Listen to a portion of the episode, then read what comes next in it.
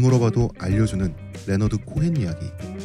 안알남 37회 방송 2부 시작하겠습니다.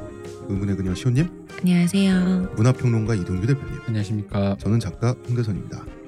어, 1부에서는 저희가 레너드 코헨이란 사람이 묘하게, 엄하게 뮤지션이 되기까지의 과정을 얘기했어요. 이제 2부에서는 본격적으로 코헨의 뮤지션으로서의 삶과 음악 그리고 그 음악의 가사를 시 형식으로 번역을 해서 들려드릴 시간인데요. 해당 곡을 유튜브로 찾아서 꼭 뭐 유튜브가 아니더라도 들어가시면서 가사를 음미하시면 보실 겁니다. 근데 이- 이런 분들 예, 유명하신 분들은 유튜브에 진짜 음악이 많아. 네. 음, 듣기가 좀 좋아요. 그래서 뭐 어려 뭐 이렇게 어렵게 구할 필요도 없고. 음, 맞아요. 음, 치면 음. 나오니까요. 자, 저희는 광고 듣고 오겠습니다. 오, 아로니아진, 당신은 누구죠? 뉴 아로니아진이 출시되었으니 먹는 자마다 피로 회복과 힘찬 하루를 얻으리로다. 정말 먹는 족족 몸에 좋은 건가요? 어찌하여 마음에 의심이 일어나느냐? 먹거라. 그리하여 건강이 너와 함께할지어다. 내가 약은 음침한 골짜기로 지날지라도 항산화 효과가 나와 함께 하심이라. 아멘. 국내, 최고 합리화, 최다, 판매, 평산네이처, 뉴, 아로니아진. 자, 이제 갓 데뷔를 했는데요. 작사 네. 작곡가로 레너드 코헨이 말이죠. 음. 주디 콜린스 덕분이잖아요. 네. 주디 콜린스는 코헨이라는 남자에게 완전히 매료돼요. 어떻게 안 매료되겠어? 이게 사귀는 뭐 이런 거. 꽁냥한 어. 안 사겨요. 자, 이 남자의 재능을 세상에 알려야겠다는 사명감 비슷한 게 생기거든요. 아유 너무 아 빠의 피를 이어가는 그게.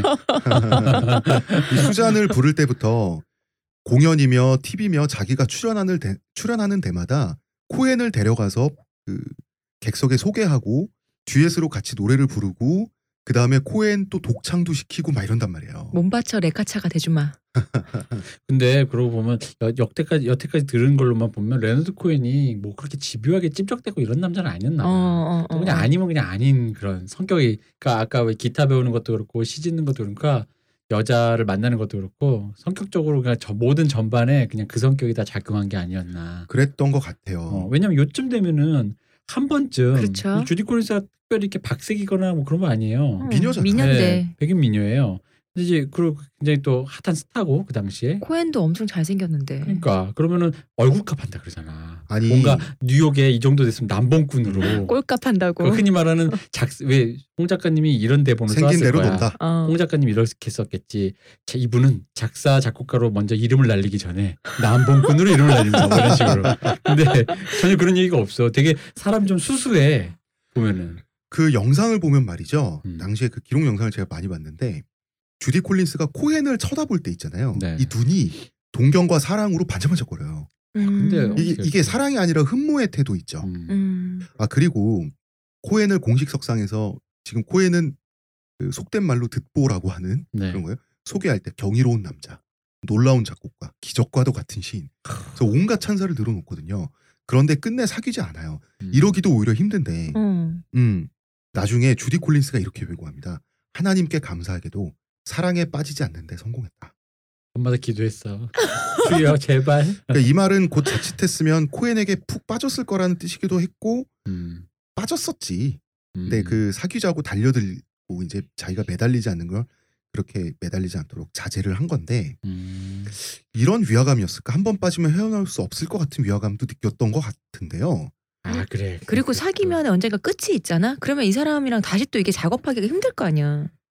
그런 어. 것도 있었을 어, 거고요. 아쉬울 것 같아 어, 그러면. 그러니까 그 위화감에서 갑자기 공감됩니다. 음 그리고 코헨은 평생 메리앤을 사랑했어요. 그걸 콜린스도 알았을 텐데 이 사람 이미 스타인데 음. 음. 대스타인데 마음속에서 두 번째가 되는 자리를 소롱 자기가, 메리앤의 어. 메리앤은 누구야? 아 그 다 알지 당연히. 그러니까 누구야? 음, 누구라고? 그거는 주디 콜린스 입장에서 누구긴 누구야. 침 뱉어봐. 음. 그거는 주디 콜린스. 입장에서 받아들일 수 없었을 것 같아요. 음. 아니 근데 보통은 그럴 수도 있는데 또 다른 경우는 괜히 그런 투쟁심 같은 게 생기잖아. 어. 정- 정말 좋아하면. 어. 근데 그 자리를 빈 자리를 내가 채워주겠어 이러면서. 그리고 주디 콜린스도 자존심이 있지. 음. 먼저 레너드 코헨이 다가왔으면 네. 넘어갈 준비는 돼 있었다고 하더라고요. 음. 그러니까 레너드 코엔이 뭔가 이렇게 특별히 막뭐 이렇게 되게 열심히 열정적으로 찝쩍대고 그런 남자는 아닌 것 같아요. 어. 그랬던 것 같아요. 음. 아니, 주디가 본인한테 그런 사람이 아니었겠죠. 기였으면 했겠지. 그리고 이때는 실연의 상처에서 회복이 안 됐을 때였고 음. 그러다가 1년이 지나서 자 1966년이라고 하는 해가 지나가고요. 1967년에 드디어 첫 앨범을 내게 됩니다. 드디어 이제 드디어 앨범 6년의 혜성같이 나타나 성공도 하나요? 아 전혀 시집이랑 똑같았습니다. 어허. 상업적으로는 미지근했다. 그런데 이 cult favorite이라고 해서 듣는 사람은 미치도록 듣- 좋아하는 거 있죠. 또 그런 또 이렇게 그렇죠. 어, 근데 듣는 사람이 적어 maniac한 음반이 됩니다. 다 앨범 다 사줬는데 100명이고 아까처럼. 음. 미국에서는 차트에 오르지도 못했어요. 음. 영국에서는 차트 상위권에는 오르지 못했지만 1년이 넘도록 차트에서 사라지지도 않아요. 음. 신비한 음반이 됩니다. 그냥 정말 스테디셀러네요. 그러면. 그렇죠. 근데 그리고 이분의 음, 역대 앨범이 미국 쪽에서는 그냥 반응이 미지근해요. 음. 근데 이제 유럽이나 캐나다도. 어, 그러니까 북미 쪽은 별로고 구대륙 유럽 쪽에서만 이제 좀 좀 더 거기에 더 맞는 정성가 봐요. 음. 뭐 아니 유럽 사람들이 그런 뭐랄까 이렇게 영미권에 있는 뭔가를 발굴해 주는 게 어떤 그 뭐 이런 팝 특히나 팝신에서는 오래된 코스라서 아마 뭐 거기에 해당되는 것도 좀 있었을 것 같아요. 음, 그리고 가사 아 이러면 너무 북미를 무시하는 거긴 하지만 가사의 수준이 유럽과 더 맞았을 수도 있겠다. 꼭 수준이라기보단 그 정조가. 그러니까 뭐 이렇게 직설적이고 좀, 좀 다이렉트한 걸 좋아하지 않는 덜 좋아하는 뭐 이럴 수도 있고 이때부터 코에는 유럽에 대해서 쭉 좋은 감정을 가지게 됩니다. 어떻게 안 가져요? 나 나 좋아한다는데. 유명세라는 게 좀 묘한 거예요. 시인일 때도 대중은 안 알아줘도 다른 시인들은 알아서 모셨잖아요. 네. 그랬던 것처럼 코엔의 곡을 들어본 가수들이 음. 대중이 아니라 전문 가수들이 너도 나도 곡을 받아서 자기식으로 불러요. 음. 이런 과정에 의해서 간접적으로 부상하게 되는 거예요.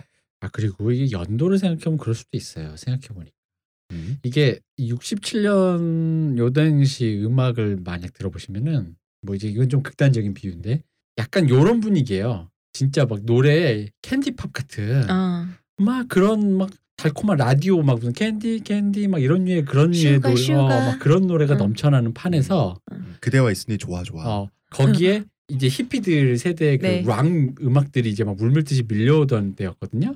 더 막 electronic한 네. 굉음과 막 그래서 아, 막 아. 뭐 이제 좀 있으면 69년도에 이제 우드스탁에 막 지미 헨드릭스 나오고 막 에. 산타나 나오고 한단 말이에요. 그러다 보니까 이분의 음악이 가사 자체를 만약에 음악성과 문학성으로 심오하게 들으면은 좋은 음악인 건데 그 시대의 조류에서는 양쪽 다 아닌 거야. 음, 음, 음. 그러니까 완전 포크라고 해서 완전 시대에 막 무슨 뭐 막 그런 건 또 좀 아니고 좀 이게 심오하잖아 사실. 음, 음, 음. 그렇다고 해서 그리고 가사를 곱씹어야 되잖아요. 음, 그러니까 곱씹어야 되니까 그렇다고 해서 대마초 피우면서 뭘 곱씹어? 아니면 시대에 좀 부응하는 그 젊은이들 좋아하는 락에 아. 그런 막 electric한 그런 음악을 하는 뭐 이 사람이 또 기교파 뮤지션이 아니니까 그렇죠. 글쟁이니까 그러니까 그러면 양쪽 다 안 맞으니까 아까 그 홍 작가님 말씀하신 데 cult favorite이 될 수밖에 없는 게 음. 어쨌든 곱씹어 보다 보면 이게 굉장히 괜찮은 음악이네라고 하는 그건 되게 진지하게 굉장히, 듣는 listener들에게 어, 발견되어지는 고급지지. 음, 악이었겠죠 어, 소위 이장 같은 귀를 갖고 있는 사람들에게는 좋은. 음. 음, 그런 사람들. 그러면서 또 2집을 1969년에 내요. 음, 이때 그 최초로 작곡한 메리앤 덕분에 작곡한 Bird on the Wire가 실리고요. 차트 63위에 오릅니다. 음. 네, 차트에 오른 거예요. 하지만 영국에서는 2위에 오르게 되면서 음, 35의 나이로 대중의 호응이 있었죠. 음. 2위인데 그 상업적 성공이란 것을 처음 맛보게 돼요. 그리고 가수들이 on the Wire를 달라고 난리가 납니다. 저는 이게 신기한데 이미 발표된 앨범인데 막 달라고 그래 리메이크 하겠다고. 그럼 그죠. 음, 이 가수들마다 가사를 조금씩 바꿔요. 음. 조금씩 바꾸는데 요것도 자기가 자기식으로 바꿔보려고 하면 원문의 고급성이 깨지는 거야. 그렇죠. 그래서 헤매가지고 이것도 만져줘요. 레너드 음. 코엔이. 그럼 그걸로 fantastic 이러면서 자기가 불렀단 말이야. 그러니까 이렇게 생각하시면 돼요. 싱어송라이터 있잖아요. 네. 그러니까 자기가 자기 곡을 부르고 또 또는 그 곡을 불렀을 때 그 사람의 곡이다라는 어떤 signature가 생기는 게 그렇게 긴 역사가 아니에요. 아. 어, 생각 외로. 그래서 이 노래를 쟤도 부르고 쟤도 부르고 얘도 부르고 쟤도 부르고 해가지고 특히나 재즈 scene에서는 그게 굉장히 익숙한 standard라고 하잖아요. 그래가지고 그냥 그 노래 자체는 그냥 있고 네. 어떻게 해석하느냐 이래서 예, 예. 우리나라도 번안곡이 많았잖아요. 그러니까 네. 그게 전 세계적으로 그게 특별히 요즘은 자기 노래잖아요. 다 그렇죠. 전환한다라는 어. 거 남의 곡 리메이크한다는 특별한 어떤 의미가 있을 때만 하는 거란 말이죠. 뭐 그 뮤지션을 특별히 tribute 예, 한다든가. 예. 근데 이 당시엔 그러진 않았어요. 그러다 보니까 이제 아무래도 노래가 좋으면 나도 부르게 해달라. 내 스타일대로 또 어, 불러보고 네. 싶다. 이제 그런 게 많았던 거죠. 음. 그게 코엔에게도 도움이 됐어요. 음, 유명 가수들이 부르고 서로 부르겠다는 어건 그러면은 그 노래가 알려지게 되죠. 그죠. 원작자가 누구야? 음, 원작이 있다는데 레너드 코엔이래. 음. 그런데 코엔의 유명세가 묘한 게 유명한 것만큼 음반은 안 나가요. 이게 이런 겁니다. 야 레너드 코엔 정말 있어 보이지 않아? 라고 말은 해요 사람들이. 다른 사람 앨범으로 들었는데 뭐 아니 레너드 코엔 노래를 자기가 안다고 말하는 게 멋있으니까 음. 그렇지. 있어 보이니까 약간 음반을- 옆에 끼고 다니는 그 소설 않죠. 같은 느낌. 아니 근데 이게 1969년도 이게 60년대 후반이잖아요. 네. 이때 그러니까 이때 유행했던 음악들 69년도 60년대 그 음악들을 유튜브 같은 데 찾아 들으시면 아마 듣고 주류의 음악들을 듣고 네. 그 다음에 젊은이들에게 유행했던 음악을 따로 듣고 레너드 코엔 음악을 따로 들으면 그 낙차를 아실 수 있어요. 아왜왜 음. 이렇게 뜨뜻미지근한 반응이었다가 또 여기서 2위 한 게 얼마나 대단한 건지. 아, 그러면서 여러분 이번 주 아날람 음. 방송으로 다음 주까지 일주일 동안 문화생활 하실 수 있어요. 아 왜냐면 정말 뭐- 재밌어요. 레드 제플린, 지미 헨드릭스 막 이런 게 막 터져 나오던 시기에 되게 노래도 잘 못하는 사람이 어, 음악이 단순히 가사와 문학성만으로 2위가 됐다라는 아. 거는 굉장한 거예요. 영국에서지만. 예. 음. 그리고 아니 참- 영국에서지만이 아닌 게 어, 영국이 지금- 정말 어, 어, 지금 말하는 그 뮤지션들이 다 영국 출신이고 맞아. 영국이 지금 그런 그렇지, 그렇지. 북미 어, 본토였다고. 그러니까 지금의 북미 느낌이었다고. 그때는 영국이 오히려 굉장한 거죠. 굉장한 거죠. 3집도요. 또 63위에서 끝나요. 미국과 캐나다 모두에서. 음. 근데 유럽에서는 네덜란드, 독일, 영국, 오스트리아, 노르웨이에서 죄다 상위권에 올라요. 음. 유럽에 대한 애정이 더욱 짙어집니다. 그리고 4집은 아예 미국과 캐나다에서는 차트에서 발견되지도 않아요. 음. 근데 뉴욕에 사는 캐나다인인데 네. 이뭔 일이야. 음. 그러나 뮤지션들 사이에서는 코엔과 일을 보고 싶어서 난리가 나요. 음. 이제는 앤디 워홀의 자리에 이제 점점 레너드 코엔이 오는 거야. 나의 factory를 내가 만들어야겠네. 그지. 어. 4집 앨범 역시 미국과 캐나다에서 차트에도 못 올라요. 음. 근데 5집으로 가게 되면 이 5집에 참여한 뮤지션들이 어마무지 그 지구방위대가 모여요. 음. 지구방위대. 각 악기 분야별로 50명이 넘는 사람들이 모였는데 어. 다 최고 실력자예요. 밥 딜런도 참여했고요. 세션이 겹치면 순번을 기다려서 연주했어요. 이 앨범이 네. 이게 재밌는 게 여기서 뭐 밥 딜런보다 더 중요한 이름이 나와요. 그 프로듀서 중에 필 스펙터라는 사람이 있어요. 필 스펙터. 네, 이 사람이 어떤 사람이냐면 여러분이 이제 요즘에는 옛날에 이제 음악의 이제 그 직업군을 잘 모를 때는 네. 그냥 음악가 뭐 작사 작곡 뭐 에, 그런 에. 느낌으로만 알 건데 왜 지금은 우리 우리 또 이분 오랜만에 나오시네 박진영님 때문에 JYP. 어, JYP처럼 프로듀서의 역할이 있다라는 걸 이제 일반 대중도 안단 말이에요. 네. 일종 영화 감독처럼 네네. 프로듀서라는 사람이 어떤 방향을 제시하고 그 음악의 어떤 형태 전체적으로 어, 만들고. 근데 그런 느낌의 아 프로듀서가 이런 거 하는 사람이야라는 거를 보여준 사람이 이 사람이 최초예요 팝 역사에서. 아, 그래서 이분이 어떤 사람이냐면 어마어마한 분이신데요, 어마어마한 진짜. 분이죠. 어느 정도냐면 이분이 참여 앨범을 제가 말씀드리면 일단 그 유명한 비틀즈의 Let It Be 앨범 어. 어. 그 아름다운 스트링 편곡과 그 왜냐면 비틀즈가 그 이전까지는 사실 예를 들어 초창기는 Roll Over Beethoven 보고 shake it up baby 이런 거 부를 때는 네. 그냥 아이돌이에요. 어, 어. 좀 솔직히 좀 비틀즈 팬들에겐 비틀즈 팬들 싫어하겠지만 솔직히 말하면 FT 아일랜드 이런 그때 거란 말이야. 당시에는 네. 근데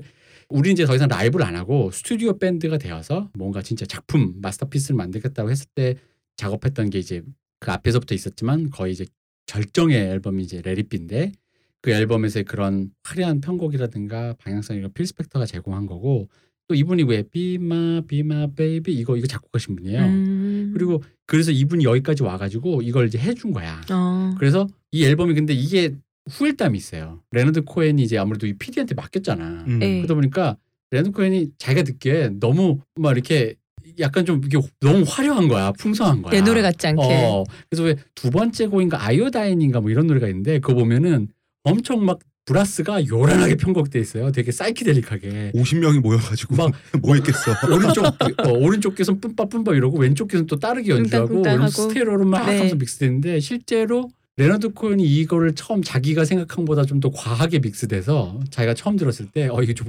그로테스크하다라는 표현을 했다는 거야. 그러니까 너무 음악이 음악적이 돼버린 거야. 왜냐 이 사람은 사실 기본적으로 시인이고 그지 네. 시 음악이 그걸 받쳐주는 거잖아요. 아. 근데 이거 자기가 하나 읊는 시에 음. 음. 악을 배경으로 까는 그치, 거죠. 그치. 이 사람은 엄밀하게 말하면. 근데 그걸 너무 음악적으로 만들어 버린 거야. 그래서 이제 이렇게 해보니까 당황한 거지. 그래서 필 스펙터 이분은 이제 뭐 나중에도 더 수많은 명반들을 만들어냈는데 물론 지금은 감옥에 계십니다. 살인범으로. 아, 저는 네? 네. 아 이분이 그 2000년대 어떤 뭐 여배우인가 모델이 그분이 자기 집에서 권총에 맞아 죽은 사건이 있었는데 어. 거기에 살인 사건에 연루돼서 감옥에 계시는데 곧 여든 살이 되시기 때문에 아마 가석방이 되지 않을까 뭐 이런 얘기는 흘러나오고 있습니다. 어허. 시대의 최고의 프로듀서께서 어, 뭐 영화 같은 얘기죠. 그러게요. 네, 뭐 그런 일이 있었습니다. 머그샷 보면 굉장히 저기 저기 나이든 누구지 누구처럼 보이는데 어쨌든 재밌습니다. 음. 필 스펙터 한 번만 찾아보시면 이분의 그 삶과 음악의 궤적이 여러분이 아는 거의 모든 유명한 팝 뮤지션의 이분의 앨범이 진짜 그 다이 사람이 어, 만진, producing을 네. 하셨어요. 명반 제조기. 네, 명반 제조기죠. 어. 최초의 작가적 프로듀서. 음. 음, 이렇게 생각하시면 돼요. 음. 그 그분이 여기 와서 만진 거야. 그런데 있잖아요. 이때부터 노골적으로 어, 레너드 코엔은 좀 못된 버릇이라고 해야 될까요? 드디어 좀, 이 사람이 좀 나쁜 게 나오나요? 예, 나쁜 게 못된 버릇이 나오는데 음. 대충 하기 시작합니다.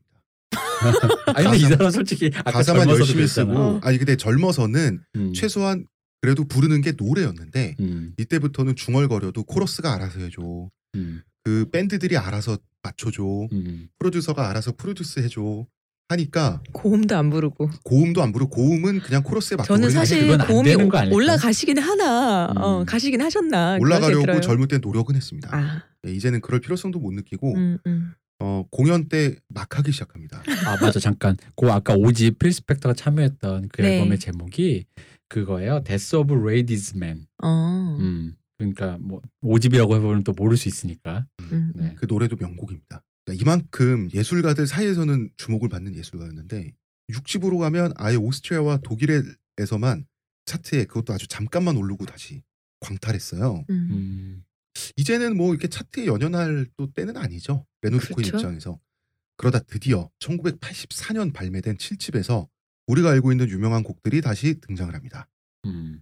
자, 이 사람은 나이롱 유대교 신자였지만 유대교에 대한 관, 관심이랄까 종교적 색채는 굉장히 깊, 깊은 사람이었어요. 아니 어릴 때부터 이렇게 몸에 밴 음. 거니까. 그러니까 그 신앙과 별개로 종교라는 게 유대인들에게는 하나의 그 지역 커뮤니티, 음. 전통 커뮤니티의 그러니까 사회 체제잖아요. 녹아 들어간 삶이니까요.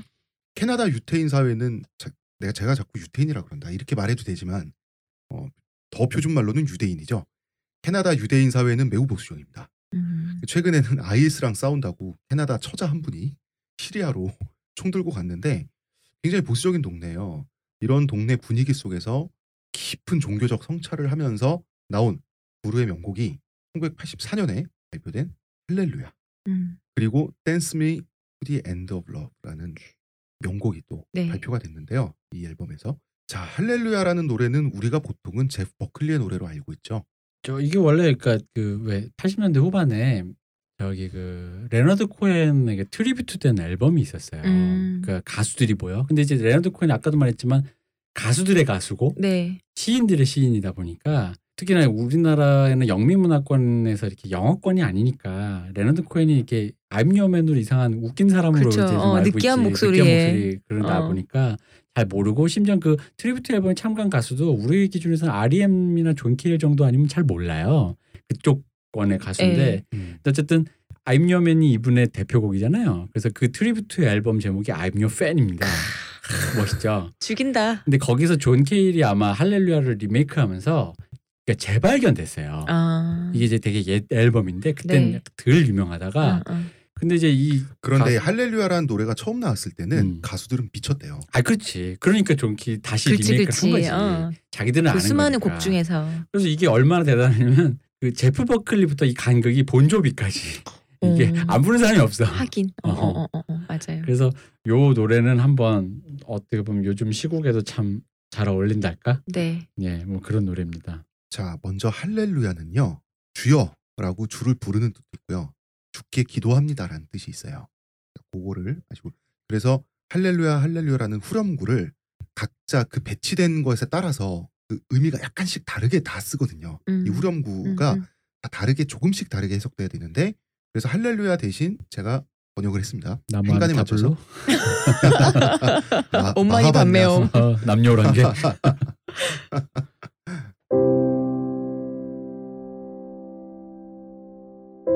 할렐루야. 비밀의 화음이 있었다 들었지.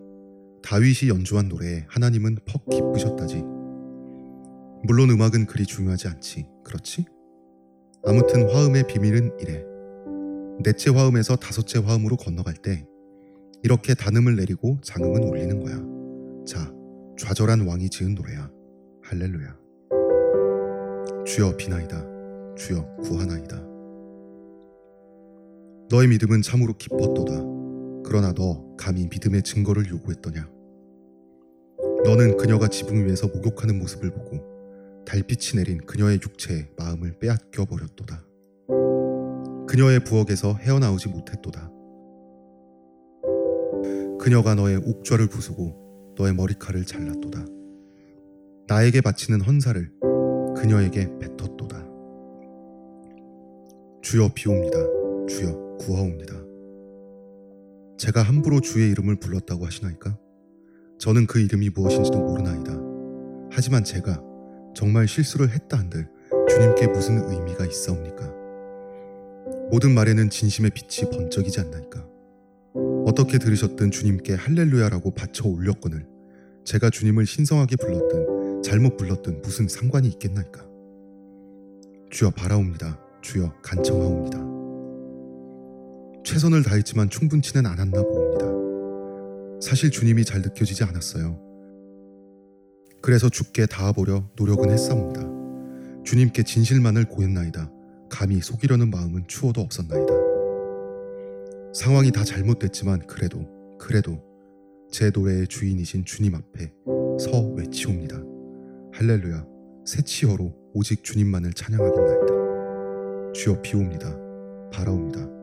간청하옵니다. 주여 주여 이 가사를 듣다 보면 밥 딜런이 되게 심플하게 이렇게 폐부를 찌르는 느낌이라면 음. 이분이 되게 이렇게 뭐랄까 스며들어요 이렇게 좀. 뭔가 이렇게 좀 더 서술하면서 어, 분위기를 이렇게 싹 이렇게 만드는 어. 무드를 만드는 느낌이 좀 있달까요? 전체적으로 싹 싸서 나를 음. 이렇게 싹 넣는 느낌이랄까요? 근데 문장 쓰는 필력이라고 할까요? 네. 문장력은 동급이다. 자 음. 먼저 이 모티브 얘기부터 해야죠. 모티브는 명백하게 구약이죠. 아, 우리 또 마침 다윗 했는데 그러니까 다윗. 했잖아. 뭔 얘기인지 알겠어. 어. 다윗과 바세바 얘기잖아요. 네. 예, 요거는 저번에 지난 성풍 속사 음. 다윗의 성생활 편을 참고해 주시고요. 삼손도 등장해 주시죠. 네 음. 머리카락을 자르는 얘기에서 음. 머리칼은 하나님의 벌을 받아 권능을 상실하는 그런 거죠. 음. 왜 삼손이 하나님에게 충성하지 않고 이민족 여인 그 데릴라. 데릴라에게 그 빠지잖아요. 네. 그 자체가 하나님의 입장에선 약간 배신이죠. 음. 그 벌로 데릴라에게 속아서 머리를 잘리우고 머리카락을 잘리우고 그렇죠. 머리. 어, 그래 그래. 하나님이 주신 권능을 잃고 노예의 신세가 되죠. 음. 그런 삼손의 이야기. 사람이 한 번 타락했어요. 한 번 실수했어요. 그리고 다시는 돌이킬 수 없게 됐어요. 이제는 봐달라고 다시 선량해지겠다고 간청하지만 지금 이게 다윗과 하나님의 대화로 이루어져 있잖아요. 음. 하나님은 받아주지 않죠. 그 가장 그 폐부를 찌르는 결정적인 문장이 From your lips she drew the hallelujah. 자, 그녀가 너의 입술로부터 할렐루야를 이끌어냈다. 이게 무슨 뜻이냐면 할렐루야는 하나님, 주님, 그리고 주께 기도합니다, 간구합니다, 찬미합니다. 이 모든 그 복합적인 하나님에 대한 사랑 그 자체예요. 하나님에 대한 사랑은 도덕성이죠. 착하게 사는 거죠, 인간이. 그런데 그 찬사를 밧세바의 벗은 몸을 보고 뱉은 거예요. Oh my God. Oh my God Jesus 그런데 불경하고. 그렇죠. 그러, 그래서 밧세바의 몸이 얼마나 매력적이었는지를 바세바가 주어잖아요. 그러니까 어쩔 수 없을 정도의 그런 그 매력 그거를 또 어필하면서 들어오는 현금을 그 자기 계좌에서 인출하는 것도 들어오라고 해요. 음. 그 과거형이 들어인 거고. 야, 100만 원 인출해서 쓰면 100만 원 없죠. 할렐루야를 인출당한 거예요. 나에게 올 할렐루야 내가 할렐루야라고 말을 하면서 하나님을. 배신한 거지만 진정한 할렐루야는 내 속에서 텅 비게 된 거예요. 이 문장이 대단해요. 이거 한 문장으로 그 문학이 뭡니까? 예술이 뭐예요? 짧게 설명함으로써 다 얘기하는 거잖아요. 수준을 보여주고 있죠. 그러니까 모든 인간의 타락과 타락한 후의 상실감을 다루고 있죠. 저 같은 경우는 군대 생각났어요. 왜요? 군대에서 항상 2등병 때 1병 때 모두 이런 생각을 합니다. 눈 지울 때 눈앞에서 눈을 바라보면서 내가 지금 당하는 거 내가 고참되면 절대 안 한다. 음. 그걸 지키고 있다가 제가 병장 때 한따까리를 했어요. 너무 이제 화가 나가지고 그러고 나서 누워서 자는데 그날 밤에 잠이 안 오는 거예요. 그러니까 내가 잘못했다 죄책감 이런 거죠. 그 죄책감이 내가 잘못했다 미안하네 정도가 아니라 내가 지켜온 걸 상실한 느낌이죠. 그게 굉장히 사실은 두렵고 성특한 방식으로 엄습하더라고요. 할렐루야 이 노래 가사를 번역하면서 내내 그 생각 났습니다. 이게 또 사회적인 걸로도 또 얼마든지 해석이 되죠. 저 이게 보면은 사실 여기서 나오는 어떤 다윗이나 삼손의 실수라는 게 사실 되게 인간적인 실수도 아니잖아. 그냥 인간이 그쵸, 그냥 어. 흔히 하는. 근데 사실 다 비유지. 무엇보다. 근데 재밌는 건 이런 거죠. 그러니까 그 인간은 누구나 하는 건데 그게 또 누군가에게는 불경하거나 실수이거나 잘못일 수 있다라는 어떤 비유일 수 있잖아요. 음, 음. 자기는 그냥 좋아서 했는데 그게 딴 사람 보기에는 뭐 마누라만 끼고 사는 놈이 아 엄마가 보 시어머니가 보기에 열받을 수 있고 뭐 이런 거잖아요. 저 여우 같은 년이. 음.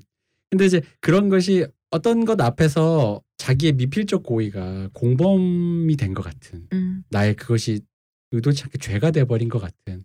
근데 결국 그것이 죄가 돼버린 것 앞에서 내가 이게 폐허가 돼버리는 거잖아. 사실 그런 류의 죄가 소소하게 쌓여서 음, 음. 사실 저는 이제 뭐 이런 노래를 부른 사람도 있었을 거예요. 예를 들어 세월호 같은 네. 그런 거 앞에서 그러니까 이, 이 얘기가 왜 세월호랑 비슷하냐면 사실 세월호에서 우리가 느꼈던 게 우리 모르겠어요. 젊으신 분들 모르겠지만 기성세대 입장에서 느꼈던 거는 일종의 공범자 의식 같은 거죠. 음. 그러니까 그런 사회를 만드는데 나도 일조했다는 음. 느낌. 그런 나라면 내가 그 자리에 있으면 과적 안 했겠냐고. 그렇죠. 음. 그런 인식들의 앞에서 그런 소소한 것 내가 이제 그런 류의 것들을 했다는 거지. 근데 그게 뭐 특별히 딱히 그런 거 아니잖아요. 그냥 바스바 보고 좀 조, 여자 예쁜 여자 보고 혹했던 거 뭐 그런 정도 수준으로 나도 그냥 살다 보니까 하는 것인데 그것이 어떤 참사.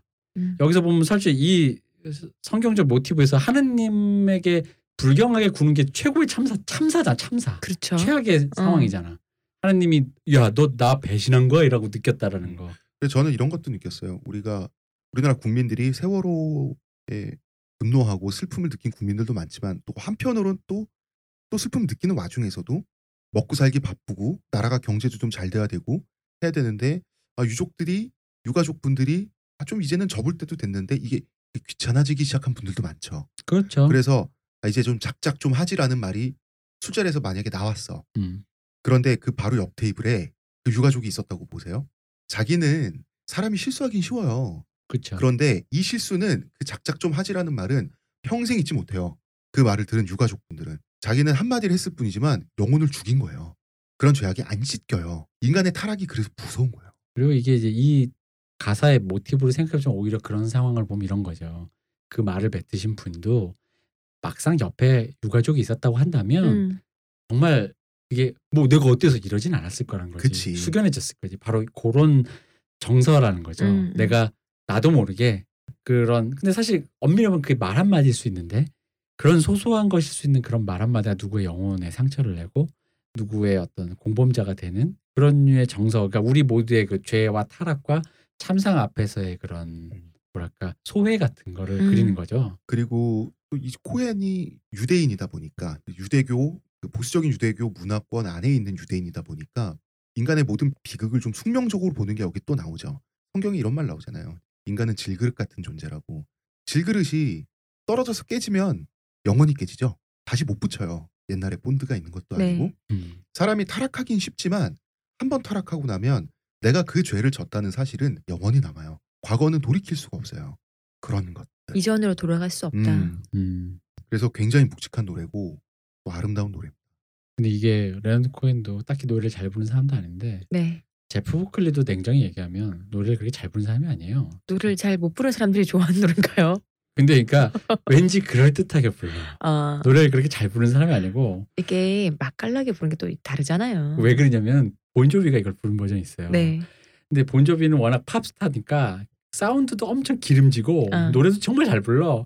근데 왠지 느낌이 너무 well-made한 거야. 어, 어. 어, 이 노래가 이건 그렇게 부르면 안 좀, 되는데. 좀, 좀 너무 마치 그 님을 위한 행진곡을 머라이 캐리가 부른 그런 기분인 거야. 조수미 씨가. 어, 그래서 아, 표현 적확하다. 어, 어. 그래서 아 이게 본조비가 부른 게 제일 잘 불렀어 솔직히. 그 잘은 어떤, 불렀지만 어, 기술적으로는 어, 사운드도 좋아. 근데 아 이게 이런 느낌이 아닌가. 이 뭔가 제프 버클리의 그 느낌이 좋았던 거는 이게 뭔가 이게 완성되지 않은 그 어떤 것이 있었는데 참 그렇죠.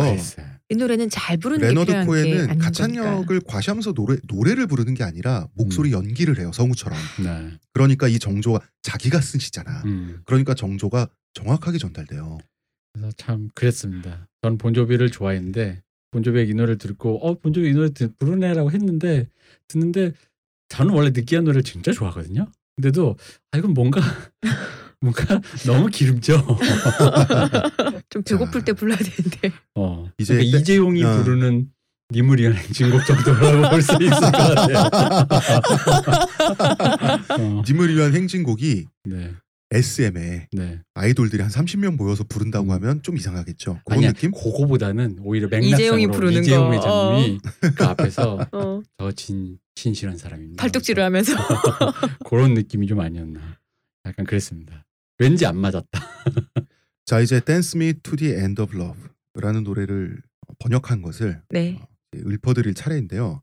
자 원래 코에는 우수의 젖은 눈을 자랑하던 비청년이었어요. 음. 목소리도 감수성이 있었고 표정도 감수성이 있고 우수의 저주는 어떻게 하는 거예요? 외출하기 전에 눈 한번 찌르고 그냥 그런 그냥 그런 눈으로 타고나면 되는 타고나- 거예요. 나야 멍텅한. 눈을 가진 아예 달라 달라요. 아. 타고 나야 돼. 타고나야 된다. 어. 이런 서정적인 청년이었는데 지금 이 시점에서 51살의 중년이 된 그는 어, 외모는 미중년으로 진화했고요. 아, 이 노래 발표 당시. 예. 음. 좀 느끼한 미중년이 되어 있었는데 이제 첫째는 뽕기를 마음대로 쓰기 시작하고요. 어, 둘째는 어, 이제부터 이제 아재 voice가 나오기 시작. 음. 버터 처리가 잔뜩 된. 좋아. 너무 아주 내 기름진 스타일이야. 그래서 지금까지 노래 쭉 들으셨다가 어, So Long Marianne 이런 노래 들으셨다가 이 대목에서 이 노래 재생하시잖아요. 청취자 여러분들 빵 터집니다. 자, Dance Me to the End of Love. 사랑이 끝날 때까지 춤을 추어주오. 아 제목 멋있습니다. 음.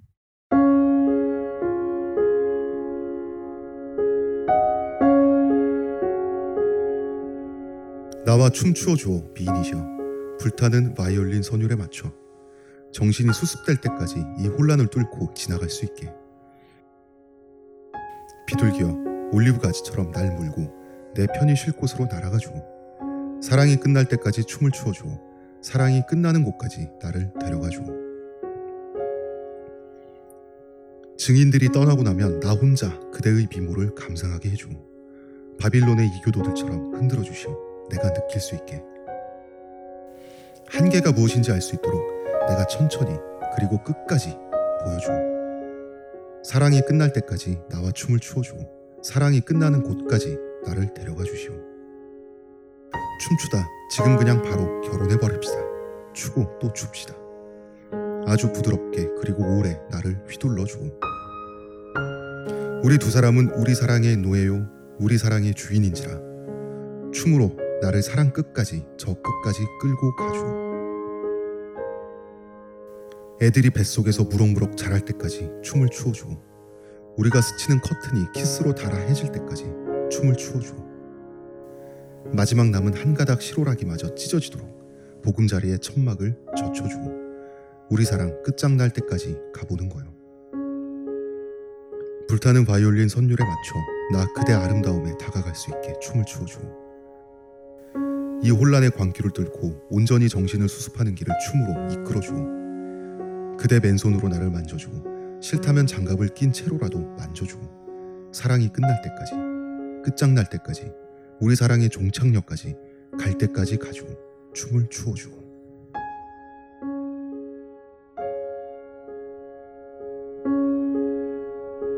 음. 음... 끈적해요. 왜 음입니까 대표님 어, 이 영어 가사가 내가 생각하는 게 맞지? 어.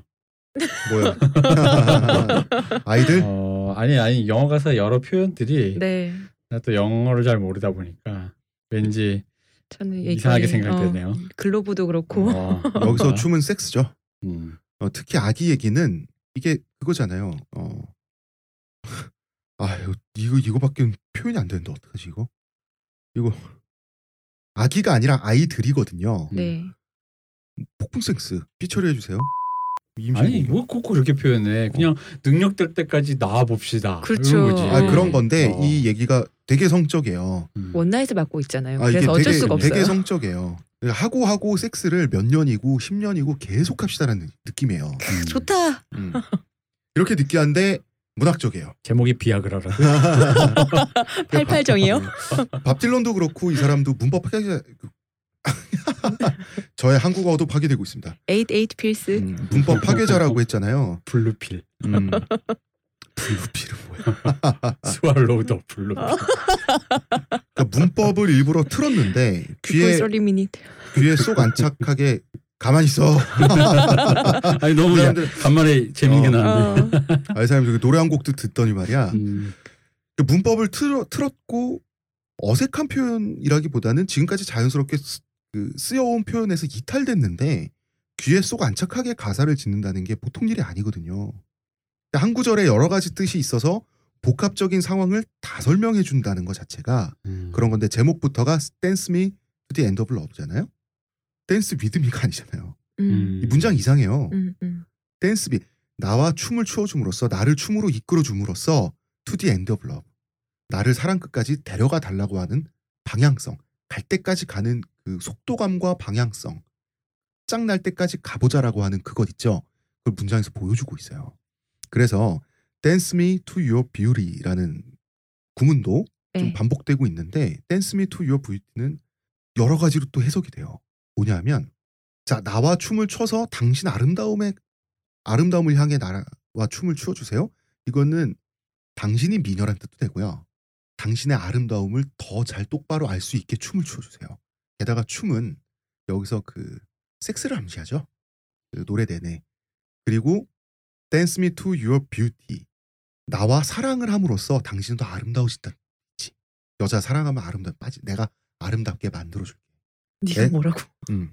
이거 마치 사랑할 거니까. 댄스가 약간 그 me를 예, 뭐랄까 수동하는 take 같은 느낌으로 쓰는 거 아니에요? 맞아요. 그지 예. 음. 데려가 달라. 음, 나를 음, 그렇게 음. 해달라. 음, 뭐 이런 자동차로 픽업 같은 느낌이에요. 음. 음, 음, 음. 나와 춤을 춤으로써 우리는 춤을 춤으로써 끝까지 사랑하게 될 거고. 나를 춤추게 해달라. 음.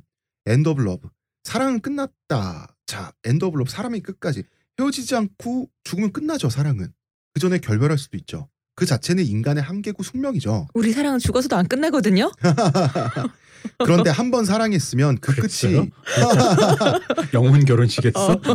무서워 누구야? 한 번 사랑했으면 그 끝이 어- 어떻게 되든 끝까지 가서 확인해 보자는 거지. 음. 아 그리고 이런 표현도 나와요. Lift me like an olive branch and be my homeward 도가 되는데 어, 그 평화의 비둘기가 올리브 나무 가지를 물고 있죠. 음. 어, 그것처럼 나를 물고 평화의 비둘기가 날아가고 있는 안식처로 나를 데려가 주어라고 하는 그런 음. 이미지들 이런 생생한 이미지들도 제시해 주고 있어요. 아 참 이렇게 느끼한 노래인데도 문학적이에요. 그리고 이런 노래가 나라마다 한 곡씩은 있는 사나이 노래죠. 음. 다 해줄게. 그댈 위해서라면 뭐든지 할 수 있어. 우리나라에는 안치환의 내가 만일이라는 노래가 있고요. 노래가 원체 끈적하다 보니까 이게 중간에 이거 있잖아요. Touch me with your naked hand or Touch me with your glove 있잖아요. 이, 그, 음. 이 가사가 맨몸으로 하던가 콘돔을 끼고 하던가 약간 이런 느낌으로도 와요. 어, 그런 거야? 어, 어. glove는 저는 이렇게 해석했어요. glove는 이제 hand라고 하는 건 육체죠. glove는 옷을 입고라도 라도 언제든지 하고 싶으면 합시다라는 뜻도 있어요. 여기선 음. 옷을 입고라도 심지어 공공 장소에서라도 그러니까 미친 듯이 사랑하고 섹스하고 갈 때까지 가보자. 당신이 좋아 죽겠다는 얘기지. 이런 가사를 이 느끼한 voice로 걸작입니다. 이 노래 음. 여러 가지 의미로. 좋아요. 음. 자 이제 우리는 1988년에 나온 여덟 번째 앨범 드디어 그 음. 그리고 그- 이 느끼의 끄, 극을 달리는 음. I'm Your Man 이 타이틀곡은 이 앨범의 타이틀곡이기도 하고요. 그냥 우리나라 80년대 트로트 진한 트로트라고 해도 믿을 정도의 가락과 정조를 갖고 있고요. 마치 난 딱 진짜 이런 광경이 생각나는 거야. 이걸 제가 번역을 하면 많이 들어야 되잖아요. 그렇죠. 노래를 많이 들어야 되는데 정말 남진과 나훈아가 음. 나의 상상 속에서 커플룩을 입고 음. 어깨 동무를 하고 듀엣을 하고 있어. 어째 점점 상남자가 되어가는 우리 코엔 형님 사나입니다. 사나이. 사나이송 이 노래 진짜 사나이송이죠 정말. 나는 아, 그대의 남자요. I'm your man. 시작해 보겠습니다.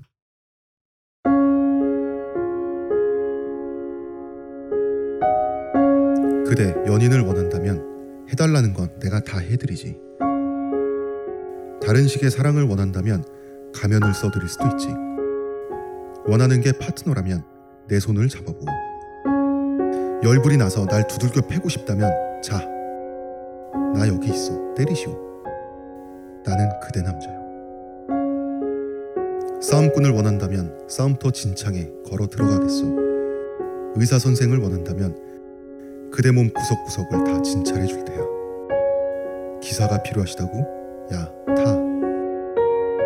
아니 그냥 잠시 차를 얻어 타고 싶은 거라면 그래도 되는 거 당신도 알잖아.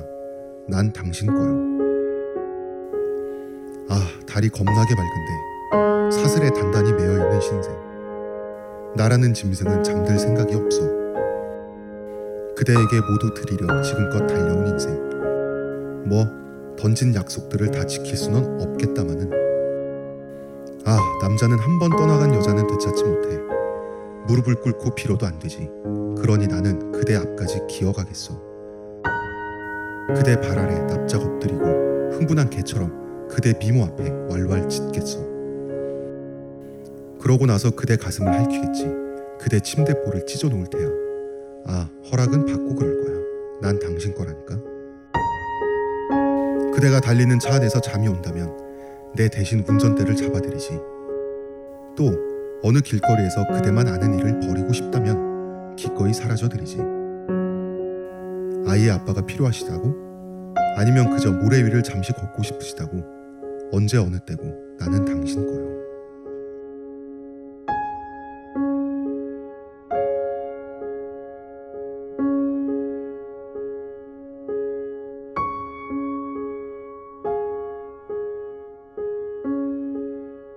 해줄 수 있다는 사나이 류 노래의 선봉장이죠.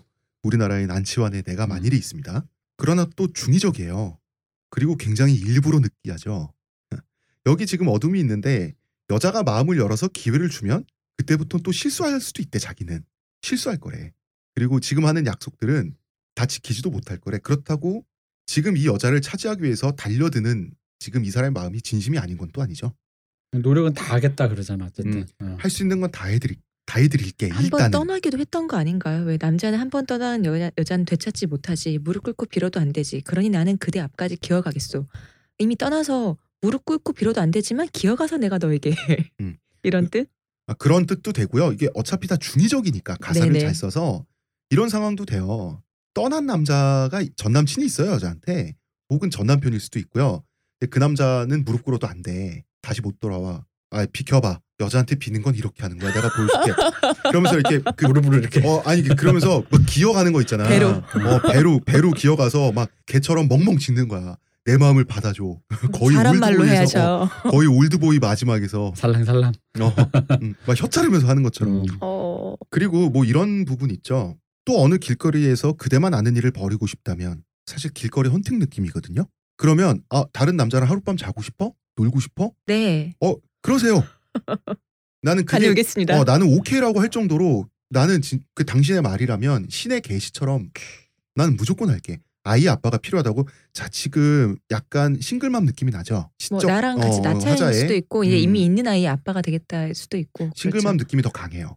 그러면 아이의 아빠가 필요해서 나를 원하는 거라면 당신 아이니까 내가 얼마든지 내가 평생 키울 수도 있는데 아니면 그 정도로 내가 당신을 원하는 게 아니라 데이트나 하자. 같이 모래 위를 잠시 걷고 싶 그것도 오케이.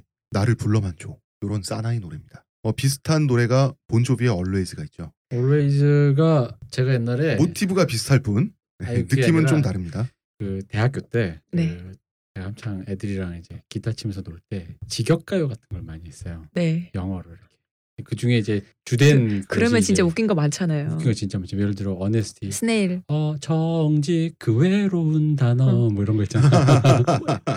있잖아 달팽이보다. 어. 달팽이보다 참새들 고파 이것도 있지. 엘콘도 파사. 네. 제가 이런 분과 같이 방송을 해서 기쁘다니까요. YMCA도 근데 로미 Always가 진짜 대박이었어요. 그게 어. 처음에 Romeo's bleeding 뭐 이렇게 시작하잖아요. 음. 로미오가 피 흘려 아무 느낌 없어. 홍수가 돼서 죽어버렸어. 이, 이 가사가 이런 식으로 흘러가거든.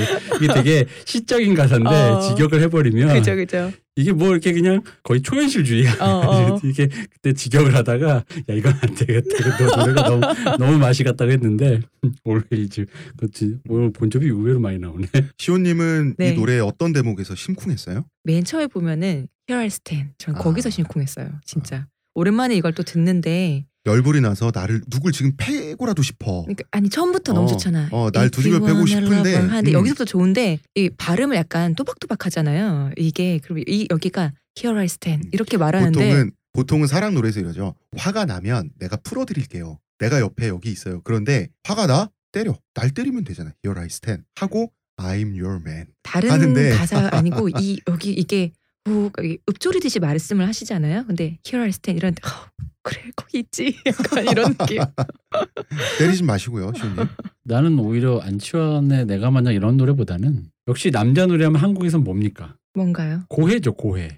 약간 종교적인 사랑의 그거잖아 고해도. 이것도 사실 말하면 그런 느낌이잖아. 되게 종교적인 의미의 그 여성에게 거의 헌신하는 느낌이. 아, 보면서 역시 사나의 노래는 동서고금이 감성이 같다. 그 거의 종교적이다. 그리고 또 같은 앨범에서 자 1988년 앨범에서 상남자 캐릭터 개마초 캐릭터가 돼서 또 이런 이야기를 하게 됩니다. 볼륨을 높여라라는 영화에도 나온 노래로 유명하죠. 이 노래가 그러니까 Everybody Knows. 네, Everybody Knows 이 노래가 그 할렐루야가 일단 리메이크되고 네. 그다음에 Everybody Knows가 영화에 쓰이고 그다음 이후에 나오는 또 그다음 앨범이 있어요. 거기서 또 다른 영화에 나와요. 그 Natural Born Killer라는 올리버 스톤 네. 영화에 나오는데 그러면서 이게 그 다음 세대 히피 세대가 아닌 이분 굉장히 노회한 이제 가수인데 음. 그 다음 젊은 세대에게 다시 한번 재평가 받으면서 그 사람들이 이- 이 레너드 코엔의 음악을 듣게 된 계기가 된 음악들이에요. I'm Your 음. Man, Everybody Knows가. 특히 이 볼륨을 높여라에서는 지금으로 치면 뭐죠? 우리로 치면 약간 볼륨을 높여라가 그 학교의 부정 비리를 비판하면서 게릴라 방송하다 결국 잡혀가는 얘기인데 젊었을 때 리즈 시절에 크리스찬 슬레이터가 나와서 그 되게 뭔가 되게 혁명적인 뭔가를 하잖아요. 근데 이제 이게 현실에서 내가 예- 예전에 나꼼수를 봤을 때 아 그래 현실 버전은 이런 거구나 이런 생각을 했었다는 어, 음, 현실 버전은 다 이렇게 네, 외모도 좀 어, 네. 그랬었다 어, 그런 생각을 했었습니다. 자 네. 미리 말씀드리겠지만 이거는 번역하기가 굉장히 힘들었어요. 음. 그러다가 어떤 선택을 했냐면 어, 어조 자체가 굉장히 공격적이고 냉소적이에요. 그렇다면 그 정조를 따라서 한번 마음껏 의역해 보자. 음. 그래서 의역이 가장 많이 들어간 시입니다. 음. 아 시락이 시죠? 시예요. 가사이자 시죠. 네. 네. 그리고 이게 좀 이제 이렇게 생각하시면 될 것 같아요. 그 I'm Your Man도 그렇고 약간 낭만적이고 아무래도 시인이니까 로맨틱한 노래들도 많은데 굉장히 냉소적이고 싸늘하고 비판적이고 음. 그래서 저도 처음에 그러니까 영화 음악에서 볼륨을 높여라라는 주제곡이래 레너드 코엔이 불렀대 근데 이 음악이 멋있어요 정말 네. 빰빰빰 그래서 시- 빰빰빰 하다 그 특유의 뭐 에, 이걸 시작하잖아 어. 거- 빰빰빰 하다 Everybody knows knows. 뭐 이렇게 어. 시작을 한단 말이야. 근데 그 가사를 거기서 이제 그 영화 음악실에서 이게 해석을 들려주는데 너무 싸늘해가지고 음. 굉장히 놀랬던 기억이 있어요. 음. 자 시작해 보겠습니다. Everybody knows 누구나 알지. 누구나 알지 주사위가 엉터리라는 걸. 누구나 행운을 빌어주는 척은 하지. 누구나 승패는 정해져 있다는 사실을 알지. 누구나 알지 착한 편이 진다는 사실을. 누구나 알지 싸움이 조작되었다는 걸. 부익부 빈익빈 그게 세상이 돌아가는 방식이라는 걸 모르는 사람은 없지. 누구나 알지 배에 물이 새는 걸. 누구나 알지 선장이 거짓말을 했다는 걸. 그러나 누구나 이건 좀 아닌 것 같다고 느끼지. 자기 아버지라던가 키우던 개가 죽었을 때처럼 말이야. 누구나 자기 주머니를 뒤적거리지. 누구나 초콜릿 한 상자라던가 장미꽃 한 송이 정도는 갖고 싶다는 걸 모르는 바보는 없지. 누구나 알지 날 향한 너의 사랑을 날 정말 사랑해 준다는 걸 누가 모르겠어 네가 지조를 잘 지킨 것도 알아. 근데 있잖아. 야, 하루 이틀 밤 정도는 함부로 몸을 굴려봐. 누구나 안다고. 네가 사리 분별은 할 줄 안다는 걸. 그치만 네가 옷을 벗은 채 만나야 할 사람이 너무 많았다는 걸 모르는 사람은 없지. 모르는 사람이 있겠어? 왜 이래? 모르는 사람이 있겠나? 누구나 알지. 그게 세상이 돌아가는 방식이라는 거. 누구나 알고 있다니까. 누구나 알지. 지금 이 순간이 아니면 안 된다는 걸. 내가 할지, 네가 저지를지 정해야 한다는 걸. 누구나 알아. 영원히 살 것 같은 그 기분. 코카인을 코로 시원하게 빨아들일 때 말이야. 누구나 알지. 세상 물정이 썩었다는 걸. Old Black Joe는 여전히 목화를 따고 있지. 덕분에 네가 선물에 리본을 포장할 여유를 누린다는 걸 모르는 사람이 있겠냐고. 누구나 알아. 전염병이 온다는 걸. 그것도 아주 빠른 속도로 다가오는 중이라는 걸. 누구나 알지. 저 벌거벗은 남녀가 잠깐 빛나는 과거의 유물일 뿐이라는 걸. 아름다운 풍경은 이미 유통기한이 지났네. 네 침대에서 일어나는 일을 줄자로 똑바로 재서 애누리 없이 세상에 공개하면 누구나 너의 사랑과 열정을 몇 점짜리 섹스로 평가하는 그런 세상이 지금 세상이라는 걸 모르는 바보 천치는 없지. 누구나 알지. 네가 공경에 처했다는 걸. 예수가 십자가에 매달려 피 흘린 언덕에서 말리부의 해변까지 오면서 네가 나름대로 고군분투했다는 건 알아. 신실한 마음이 바람에 흩날리기 전에 마지막으로 눈길을 한번 줘봐. 그 신앙에, 심장에, 염통에 네가 뒤지기 전까지. 모르는 사람이 없지. 누구나 알지. 그게 세상이 돌아가는 방식. 누구나 알고 있다니까. 누가 모르겠냐고.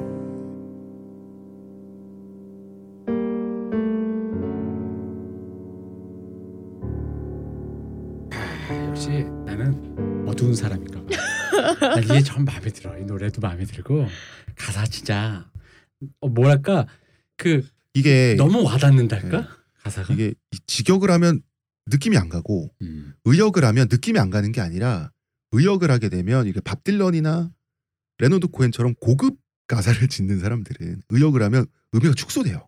음. 의역을 하면 다른 의미가 어느 정도 제한되게 되잖아요. 네. 어쨌든 저는 이런 쪽으로 해석하는 걸 선택을 했고요. 아 이거는 뭐 일단 노래가 너무 좋아요. 그죠. 진짜 꼭 들어보세요. 너무 좋아요. 시국에 걸맞는 노래입니다. 네. 음. 세상은 썩었어.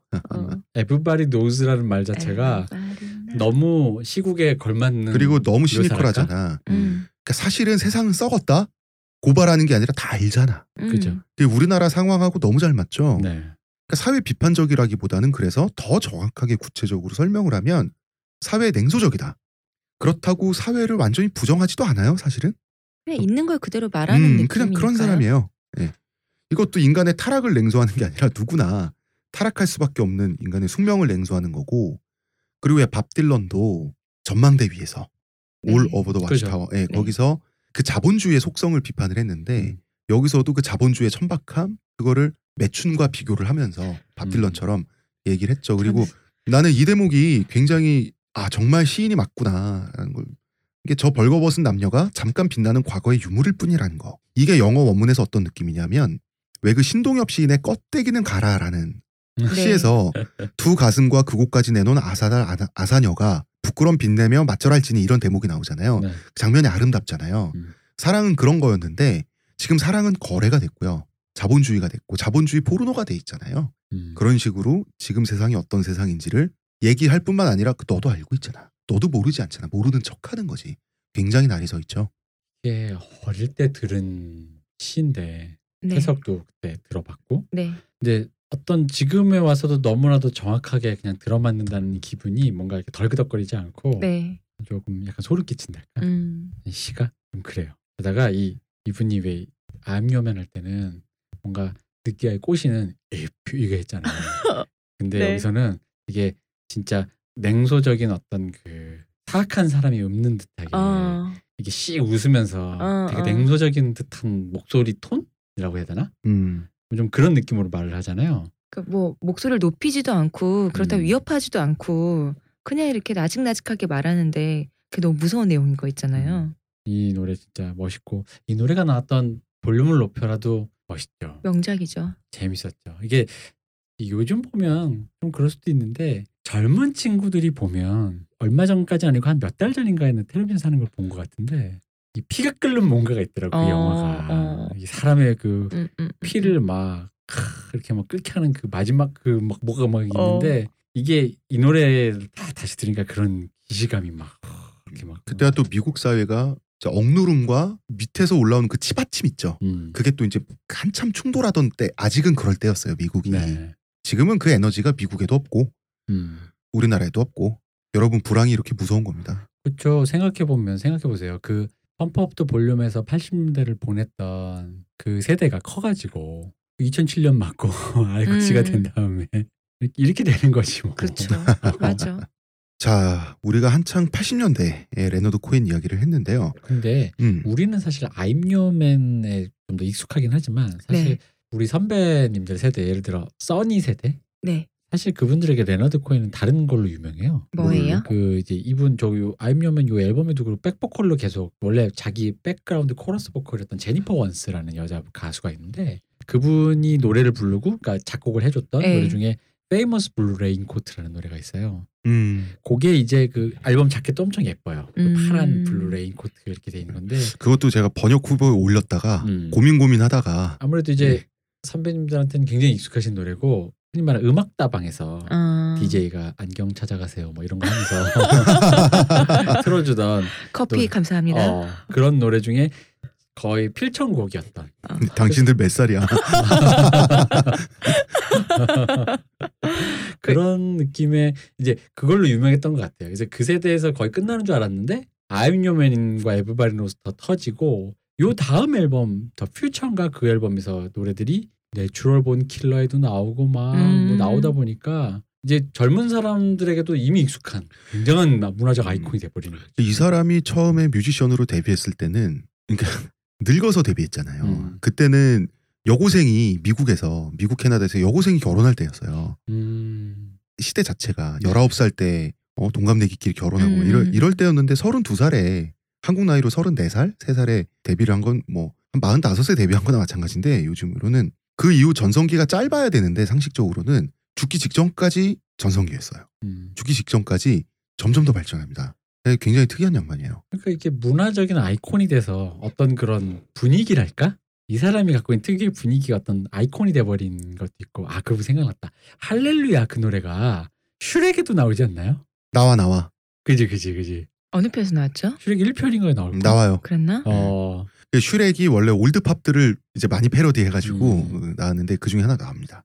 그 이분의 노래가 그게 전방에서 다 이렇게 되게 등장해 막 진짜. 어. 음. 자 코엔에게 이제 80년대 얘기했는데요. 80년대란 어떤 시기였는지 사실은 포크송이라는 유행의 마지막 불꽃이고 코엔은 힙스터에서 중심에 있는 사람에서 현대의 고전으로 넘어가게 돼요. 살아있는 고전이 된 거죠. 그리고 엉뚱하게도 80년대를 거치면서 일본의 선불교 있죠. 음. 어, 이 젠 문화라고 하는. 젠이라고 네. 해서 음, 음. 심취하게 됩니다. 그 선을 젠이라고 하죠. 일본 선불교 승려로 입고한 입교하는 사건을 일으킵니다.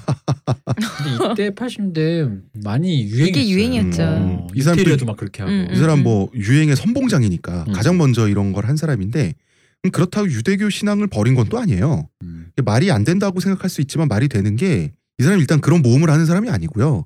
유대교 커뮤니티 안에서 어, 나고 자라면서 자기가 그 별로 문제가 없거든. 거기 편하거든. 굳이 뭐 이렇게 빠져나온 사람은 아니고요. 아마 그 참선을 좀 즐겼던 것 같아요. 음. 일종의 뭐 실험, 뭐 선불교 뭐 있나 한번 보자 뭐 이런 거고 선불교가 또 이 사람 성격이랑 맞잖아. 아니 이게 왜 가만히 그러냐면 앉아서 지금 왜 요즘 인테리어 그러니까 왜그홈홈 뭐지 홈, 홈 채널. 홈홈 채널 채널? 어 홈 채널 그 보면은 요 근래 이제 미국에서 나오는 그 이 집안 인테리어 분위기가 이제 프랑스풍 이제 곧 이제 지나가는 것 같아요. 예. 프랑스풍이라. 유- 북유럽풍에서 북유럽풍. 프랑스풍으로 어. 바뀌었는데 이 당시에 아직도 기억나는 게 이 당시에 미니멀리즘이라고 어. 그래가지고 또 젠 스타일 그래서 미니멀리즘의 어. 일종으로 젠 스타일을 인테리어를 많이 했어요. 가장 단순하게 어, 검은 왜 나무 예, 나무를 예. 검게 이렇게 오칠한 나무를 예, 이렇게 예, 예. 싹 해서 낮게 하고 마, 마루를 깔고 뭐 이런 거 있잖아. 뭐 빨간색 테이블 하나 어, 괜히 이런 사무라이 식으로. 칼 하나로 그냥 걸어 인테리어 해놓으면 더 좋고 뭐 이런 식으로. 음. 근데 아직도 기억나. 그 외, 외국 프로 같은데 보면은 젠 스타일로 꾸몄어요 하면서 막 그랬다고. 막. 어. 그분들 지금 프랑스풍으로 꾸미셨겠죠. 그지 이제 북구를 어. 북유럽을 지나서 이제 프랑스풍으로 이제 네. 다 바꿨겠죠. 음. 그래서 그 신나게 명상도 하고 그러다가 뭐 명상 씻는데 좋잖아요. 그러다가 그죠? 또 재미가 떨어졌는지 어, 뭐 다시 파괴승이 됩니다. 그리고 이제 90년대가 되는데요. 이제 90년대가 되면 코엔은 신이죠. 음. 신이죠. 그죠. 그 이미 최상위 계층, 음. 지배 계급이 되죠. 가사 쓰는 일에서. 하늘로 올라가셨죠 진짜. 어. 어, 그래서 음유 시인으로서 노골적인 시인이 돼요. 음. 아예 공연장에서 콘서트 할 때 그냥 중얼대요. 그러니까 정말 자기는 신앙송을 하고 노래는 박치의 코러스가 다. 불러주시고. 어, 코러스가 그냥 부르라고 하고 그 다음에 그 세션들이 다 알아서 맞춰주지. 그리고 하다가 목 컬컬해지잖아요. 그럼 부르다 말아요. 한 소절 정도. 어, 그 마이크 넘겨야죠 그럼 이렇게. 그런 것도 안 해. 그냥 씩 웃어. 그럼 관객들이 박수 친다. 음. 멋있다고. 아닌데 이 음악 용어 중에 네. 템포 루바토라는 게 있어요. 뭐예요, 그게 그게? 뭐냐면 박자와 멜- 멜로디를 자기 마음대로 부르지만 끝나는 시간은 동일한. 이게 왜 음. 어른들이 부를 때 왜 아 신라에 이럴 때 아 신라에 파막 이러면서 자기 마음대로 박자가 에. 땡겼다 하잖아요. 이런 예 끝은 것들을 똑같이 끝나는. 어. 그래서 어. 주로 그런 어떤 자유롭게 이렇게 템포를 free 템포를 하면서도 그 안에 이제 전체적인 호흡은 같이 가는 예, 예. 그런 걸 얘기하는데 광의의 템포 루바토로 봐줄 수 있다. 이 정도 되면 그냥 굳이 뭐 이렇게 어. 대가님을 우리가 음치박치로 어, 굳이 뭐 그렇죠. 이렇게 또 어. 폄훼하지 말고. 어, 어. 음. 기법이었다. 어, 그리고 그렇죠. 자기 노래 자기가 부르다가 흥에 겨워서 어, 몸을 흔들어. 음. 노래는 지나가고 있는데 이게 보면은 한 90년대가 되면 되게 재밌어요. 이게 90년대가 돼서 너무 자유로워지는 거야 이 사람이. 코러스가 눈치를 엄청 봐요. 음. 노래 시작되고 한 2분까지 저거 어떻게 맞춰야 되지? 그러니까 맞춰서 불러야 어, 뭐, 되는데 어 그러다가 코러스도 해탈합니다. 한 3분이 지나가면 그래 떠드세요. 그래서 우리가 부를게요. 어, 코러스는 그냥 자기 일 하고 있고 뭐 이러고 있는데 재밌습니다. 그 기준점만 맞으면 어. 이제 어차피 그런 사람이라는 걸 알았으면 이게 게다가 이게 그게 있어요. 옛날에는 음악이 단순할 때는 4분의 4박자로 그냥 나가면 좋은데 이제 현대 음악이 되게 어려워지고 예. 복잡해지고 리듬도 폴리리듬이라 그래서 한 곡안에 다양한 리듬이 동시에 다른 예. 리듬이 들어가 버리고 하다 보니까 이런 경우가 있어요. 이런 분들 특히 음- 정규 음악 교육을 완전히 훈련되지 않은 분들은 예를 들어 박자가 계속 4분의 4박자 갔다가 중간에 예를 들어 인 뭐 이렇게 인서트나 그 섹션을 넣을 때 박자를 다르게 넣을 때가 있어요. 약간 예. 홀박으로 넣었다든가 그 다시 다시 4분의 4박자로 건너 이런 식의 박자를 넣는다든가 아니면 못 갖춘 마디로 시작하다 이런 거에서 놓쳐버려요. 내 노래인데. 아 왜냐면 편곡을 그렇게 좀 어. 세련되게 하려고 하는데 그게 귀에 익은 사람이 아니면 어. 이게 어 하면서 이렇게 나는 지금 네 박자씩 끊고 있는데 갑자기 뭔가 두 박 세 박 만에 다시 다 노래가 전환된 것 같은 기분이 들고 그러면 막 씩. 웃는 거죠. 그럼 이제 웃으면서 이렇게 어. 이게 이제 커버하는 거죠 어. 이제. 어. 아 왜냐면은 이름은 제가 말씀드릴 수 없지만 우리나라의 레너드 코엔처럼 네. 굉장히 유명하신 가수님이 계십니다. 네. 작, 작사 작곡하시고 남성 가수 그분도 이렇게 꽤나 박자를 맞추기 어려우셔서 지금도 음악을 콘서트를 하실 때 밴드들이 꽤나 눈치를 보면서 이렇게 들어가시는. 가왕이신가요? 아, 예, 레너드 코엔 예. 가왕을 아니 가왕은 아니죠. 그분은 그분은 이제 왕이고 그니까. 뭐 다른 분입니다. 음. 그런데 2000년대가 되면 노래 시작할 때부터 다 해탈해 있어요. 세션 코러스. 어차피 저 사람 마음대로 부를 거기 때문에 눈치 볼 필요도 이제 안 느껴. 같은 공연 다른 음악. 음. 그래서 1990년대가 되면 또 아주 재미난 노래를 그 앨범에서 발표를 하는데요. 1992년에 민주주의, 데모크라시라는 노래를 음. 발표합니다. 이 노래가 지금 우리나라 상황하고도 맞고요. 굉장히 힘차면서도 대단한 노래예요. 그리고 이 원문의 가사가 굉장히 속도감 있게 이미지적으로 뭐가 막 거쳐 거쳐서 어떤 것이 막 다가오는 느낌 있죠. 에너지가 엄청나기 때문에 그거에 맞춰서 약간의 의역을 해서 그 정조로 번역을 했습니다. 민주주의, 데모크라시, 1992년 노래.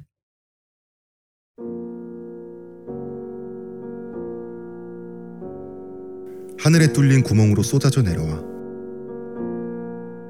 천안문 광장의 그 밤들을 지새고 현실에 존재하지 않는 것 같은 느낌으로 범죄와의 전쟁이 벌어지는 곳에서 요부의 노래에 실려 밤낮을 가리지 않고 노숙자와 동성애자를 불태우고 남은 죄를 휘날리며 민주주의가 미국에 강림하신다. 갈라진 벽 틈 사이로 밀려 들어와 환상의 홍수처럼 넘치는 술잔에 떨어지네. 애써 이해한 척 해보지 않은 산상수훈의 비틀거리는 말귀로 부두에 내려앉은 어둠 속에서 겁없고 번쩍이고 성능 좋은 쉐보레 엔진을 달고 민주주의가 미국에 쳐들어온다. 신성한 인종의 용광록인 거리에 깃든 슬픔으로부터 바치는 사람은 누구이고 먹는 사람은 누구인지 확인하기 위해 세상의 모든 부엌을 뒤지는 천재적인 살인마로부터 실망의 우물에서 샘솟듯 여인들이 무릎 꿇고 신의 영광을 기도하는 여기 아니 멀리 떨어진 사막에서 민주주의가 미국에 강림하신다. 항해하라. 항해하라. 오 국가라는 장엄한 함성이여. 필요의 해안을 향해 탐욕의 암초를 넘어 증오의 질풍노도를 거쳐 항해하라. 항해하라. 항해하라.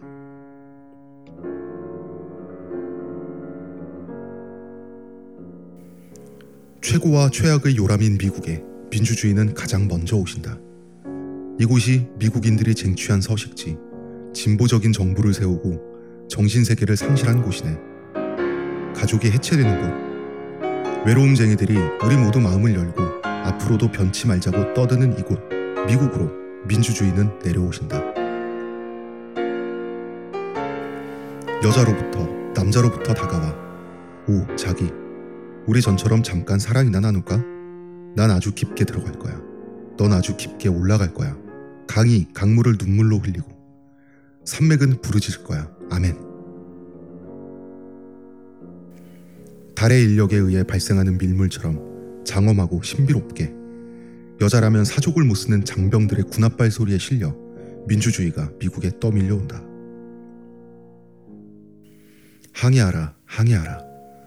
오 국가라는 전능한 함선이여 필요의 해안을 향해 탐욕의 암초를 넘어 증오의 질풍노도를 거쳐 항해하라 항해하라 항해하라.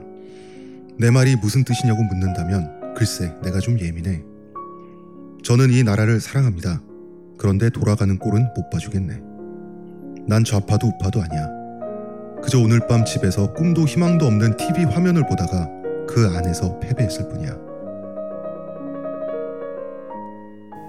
하지만 난 절대 썩지 않는 쓰레기 봉투처럼 고집불통이지. 인간 말총이지만 그래도 여태 야생화 꽃다발을 들고 있지. 민주주의가 미국에 왕림하신다네.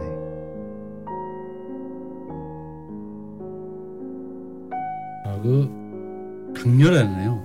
정말 강렬하죠. 네.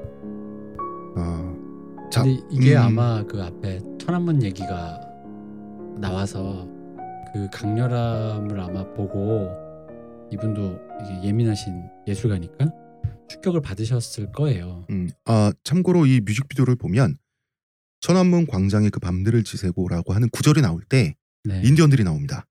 음. 죄송합니다. 아메리카 원주민들이 나옵니다. 네. 그러니까 학살을 통해서 그 인종 청소를 통해서 세워진 국가죠. 미국이 지금 캐나다인으로서 미국에서 활동하는 캐나다인으로서 살아보니 미국이 경이로운 나라잖아요. 그리고 미국인들은 미국의 경이로움을 잘 알죠. 자부심도 음. 있고 미국이 세계 표준이라고 생각하잖아요. 네. 그리고 그 중심은 미국식 민주주의죠. 음. 보아하니 그렇게 대단하다고 생각하는 그것에 대해서 내가 말해줄게라고 하는 그런 느낌이거든요. 음. 캐나다 사람의 입장에서 그러니까 노래 얘기하기 전에 하나만 더 어, 마지막에서 두 번째 그 마지막 이 노래가 끝나면서 I'm junk 어, 나는 망가진 인간이지만 but I'm still holding up this little wild bouquet이라고 돼 있어요. 부케는 결혼식 그 부케예요. 음. 음, 꽃다발이죠. 꽃다발을 부케라고 하는데 부케라는 말 뜻에는 아첨이라는 말도 있습니다. 아. 찬사, 아첨이라는 말도 있는데 그런데 wild 부케니까 뭡니까? wild 부케니까 야생화 꽃다발이죠. 즉 보이는 대로 들판에서 들꽃을 꺾어가지고 대충 들고 있는 거예요. 그러니까 야생화 꽃다발을 들고 있다는 얘기는 아첨을 원하신다면 할 수도 있지만 대충 하는 거야. 음, 어차피 나, 나 미국에 대해서 좋은 말 해달라고 미국식 민주주의에 대해서 좋은 말 해달라면 내가 나는 소심한 사람이니까 해줄 준비는 돼 있지만 그거 어차피 뻥이야 무릎 쳐서 절박이야 라는 걸 이제 못을 박으면서 노래가 끝나는 겁니다. 음. 그러고 나서 Democracy is coming to the USA 민주주의가 미국에 왕림하신다네. 그러고 노래가 끝납니다. 아까 북해 설명하신 건 왠지 외국의 스타들이 우리나라 올 때마다 듀오라의 김치 하는 느낌인데. 그런데 이 대충대충의 느낌을 그냥 부케가 아니라 wild 부케라고 하면서 단어 하나로 이 모든 정조를 표현하는 거 보면 놀라워요. 음. 정말 생각 정말 문학적이야. 음. 이런 생각 누가 합니까? 아마 천안문이 전 세계 우리 세월호 때 되게 충격받았잖아요. 네. 천안문 사태 때 사태라고 표현해야 되는 건지 뭔지 잘 모르겠습니다만 진짜 이거는 천안문 사건이라고밖에 못해. 굉장히 충격받은 거거든요. 그러니까 아유 어르신. 예. 뭐 어느 정도냐면 이런 느낌인 거죠. 그러니까 우리 이런 얘기예요. 예를 들어 5.18이 지나고 60이 왔을 때 1987년 6월 네. 10일이 왔을 때 그때 과연 주- 그 전두환 대통령이 폴포트나 그 당시 천안문처럼 네. 그런 상상력을 갖고 있었다면 왜 안 했지? 이런 어, 생각. 어떻게 어. 했을지 모른다라는 거지. 왜 안 했는지 아세요? 군부에서 반대했어요. 그 전두환을 신처럼 믿고 따르던 바로 그 1212 사태를 일으킨 그 군부 세력 있죠. 그 사람들조차 그러니까 상상력의 스케일은 그 사람들이 적었던 거예요. 그 사람들조차 이건 아니라고 했어요. 근데 사실은, 박정희 때 어. 차지철이 그 얘기했잖아요. 그 유명한 워딩 있잖아요. 어? 캄보디아에서는 200만 300만을 죽였는데 뭐뭐 안 어. 될게뭐 있냐라는 음. 식으로 했잖아요. 음, 이게 그 당시에 어떤 그 아직 전 세계가 완벽하게 민주주의가 안 되던 시절에 독자들의 상상력의 스케일이거든. 그리고 그게 음. 실제 눈앞에 보여졌고 천안문이 또 쇼- 쇼킹했던 게 이제 최초 거의 최초 그 매스미디어로 보여졌단 말이에요. 그 음, 음. 참상이. 그리고 게다가 왜 천안문 앞에 그 사건이 일어나기 전에 젊은이들이 그 앞에서 이렇게 우리 광화문 것처럼 네. 모여 있었던 거죠. 아니 그 공산주의 혁명에 성공한 나라가 인민들을 탱크로 깔아버린다는 게 그래서 아 이게 며칠 동안 이제 그런 상태가 되니까 아 저기도 뭔가 희망찬 희망 개뿔 그 다음 날 뉴스 신문을 보는데 그게 실시간으로 그 이미지들이 막 아. 이렇게 지금도 그 얘기를 하면 금기인 걸로 알고 있어요. 네. 그래서 아마 그게 그 특히 1세기에 살았던 그 예술가의 눈에는 굉장히 쇼킹한 사건이었겠죠. 그리고 마오쩌둥은 그 1세계 1세계 백인 사회의 지식인들 있죠. 지식인들 그리고 유- 유망한 유명한 음. 예술가들의 신이었어요. 그죠. 음. 그런 그가. 신 같은 존재였어요. 마오이즘이라고 했었죠. 예. 그래서 그거를 저희들이 알고 있는 수많은 예술가들이 다 그걸 추종했었어요. 특히 유럽의 68혁명 세대들이 68혁명 세대의 그 젊은 영화 감독으로 지금 장리 꼬다르라든가 네. 베르톨루치라든가 이런 감독들이 사회주의 사상에 경도됐는데 그 중에서도 마오이즘에. 유럽의 젊은이들이 데모를 할 때 마오쩌둥의 가르침에 이끌려서 데모를 한다라고 믿고 데모를 했을 정도니까 음. 당시에. 그런데 탱크로 학생들을 깔아버린다? 이거는 그 정신 세계가 뒤집어지는 일이었거든요. 그 정도의 충격이었어요. 야 정말 강렬하죠. 하늘에 뚫린 구멍으로부터 쏟아져 내려와 그죠 이거는 동양식으로 하는 천지개벽이죠 그죠. 야 그 느낌의 군합발 소리에 실려서 쉐보레 엔진처럼 부릉거리면서 정말 말 그대로 온갖 갖가지 온갖 이 사회의 악과 비극과 음. 부조리를 휩쓸고 다 같이 휘몰아쳐서 그냥 이게 미국에 쳐들어온다는 거잖아. 그리고 미국이란 나라가 어떤 나라인가? 최선과 최악의 요람이라 그러죠. 가장 좋은 것도 가장 음. 나쁜 것도 다 이 땅에서 나와. 음. 최신의 나쁜 것, 최신의 좋은 게 그 지난 200년 동안에 다 만들어진 나라인 거예요. 요즘은 저희한테 조금 뒤처지는 것 같지만. 예, 좀 그래요. 어, 네. 그 아직 좀 분발을 분발하세요? 좀, 어. 아, 아, 그쪽이 좀 힙하지가 않아요. 네. 아, 어. 요새는 저희가 트렌드죠. 지후진국이야. 어. 왜 박근혜가 박근혜가 트럼프보다 4년이나 먼저 대통령 되고 말이야. 무슨 3년인가요? 소리입니까? 이명박이 벌써 몇 년 전인데. 아, 그럼요. 어, 음. 무시하십니까 그분을? 자 미국식 민주주의에 대해서 음. 굉장히 강렬하게 투덜대고 있어요. 네. 그러나 그러나 민주주의 자체는 긍정하고 있어요. 사실 음. 음. 이렇게 덜그덕대면서 세상이 조금씩 좋아지는 게 민주주의예요. 온갖 악이 있고 자본주의의 천박함이 있고요. 그렇죠. 그 다음에 사실 그 장엄하다 이게 번역이 안 돼서 제가 장엄하다라고 했는데 임페리얼이에요.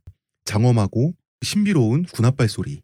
근데 이게 임페리얼이에요. 장엄하다가. 그러니까 제국주의적인 느낌도 나죠. 네. 미국이 그 안의 세계는 민주적이고 평등하다라고 그게 미국적 표준이라고 미국식 민주주의라고 하지만 다른 나라들 특히 그 남미 국가나 중동 국가들을 대하는 방식은 제국주의죠. 음. 이 느낌도 단어 하나하나에 그 많은 그 느낌을 암시를 하고 있는데요. 그렇지만 민주주의는 이 수많은 악을 품고 악행을 저지르면서 조금씩 조금씩 세상을 나아지게는 하죠. 그런 면에서 민주주의는 미국의 하늘에서부터 바다로부터 군인들의 군합을 계속 오고 있어요. 이게 어떻게 보면 미국의 힘이기도 하고 민주주의의 힘이기도 해요.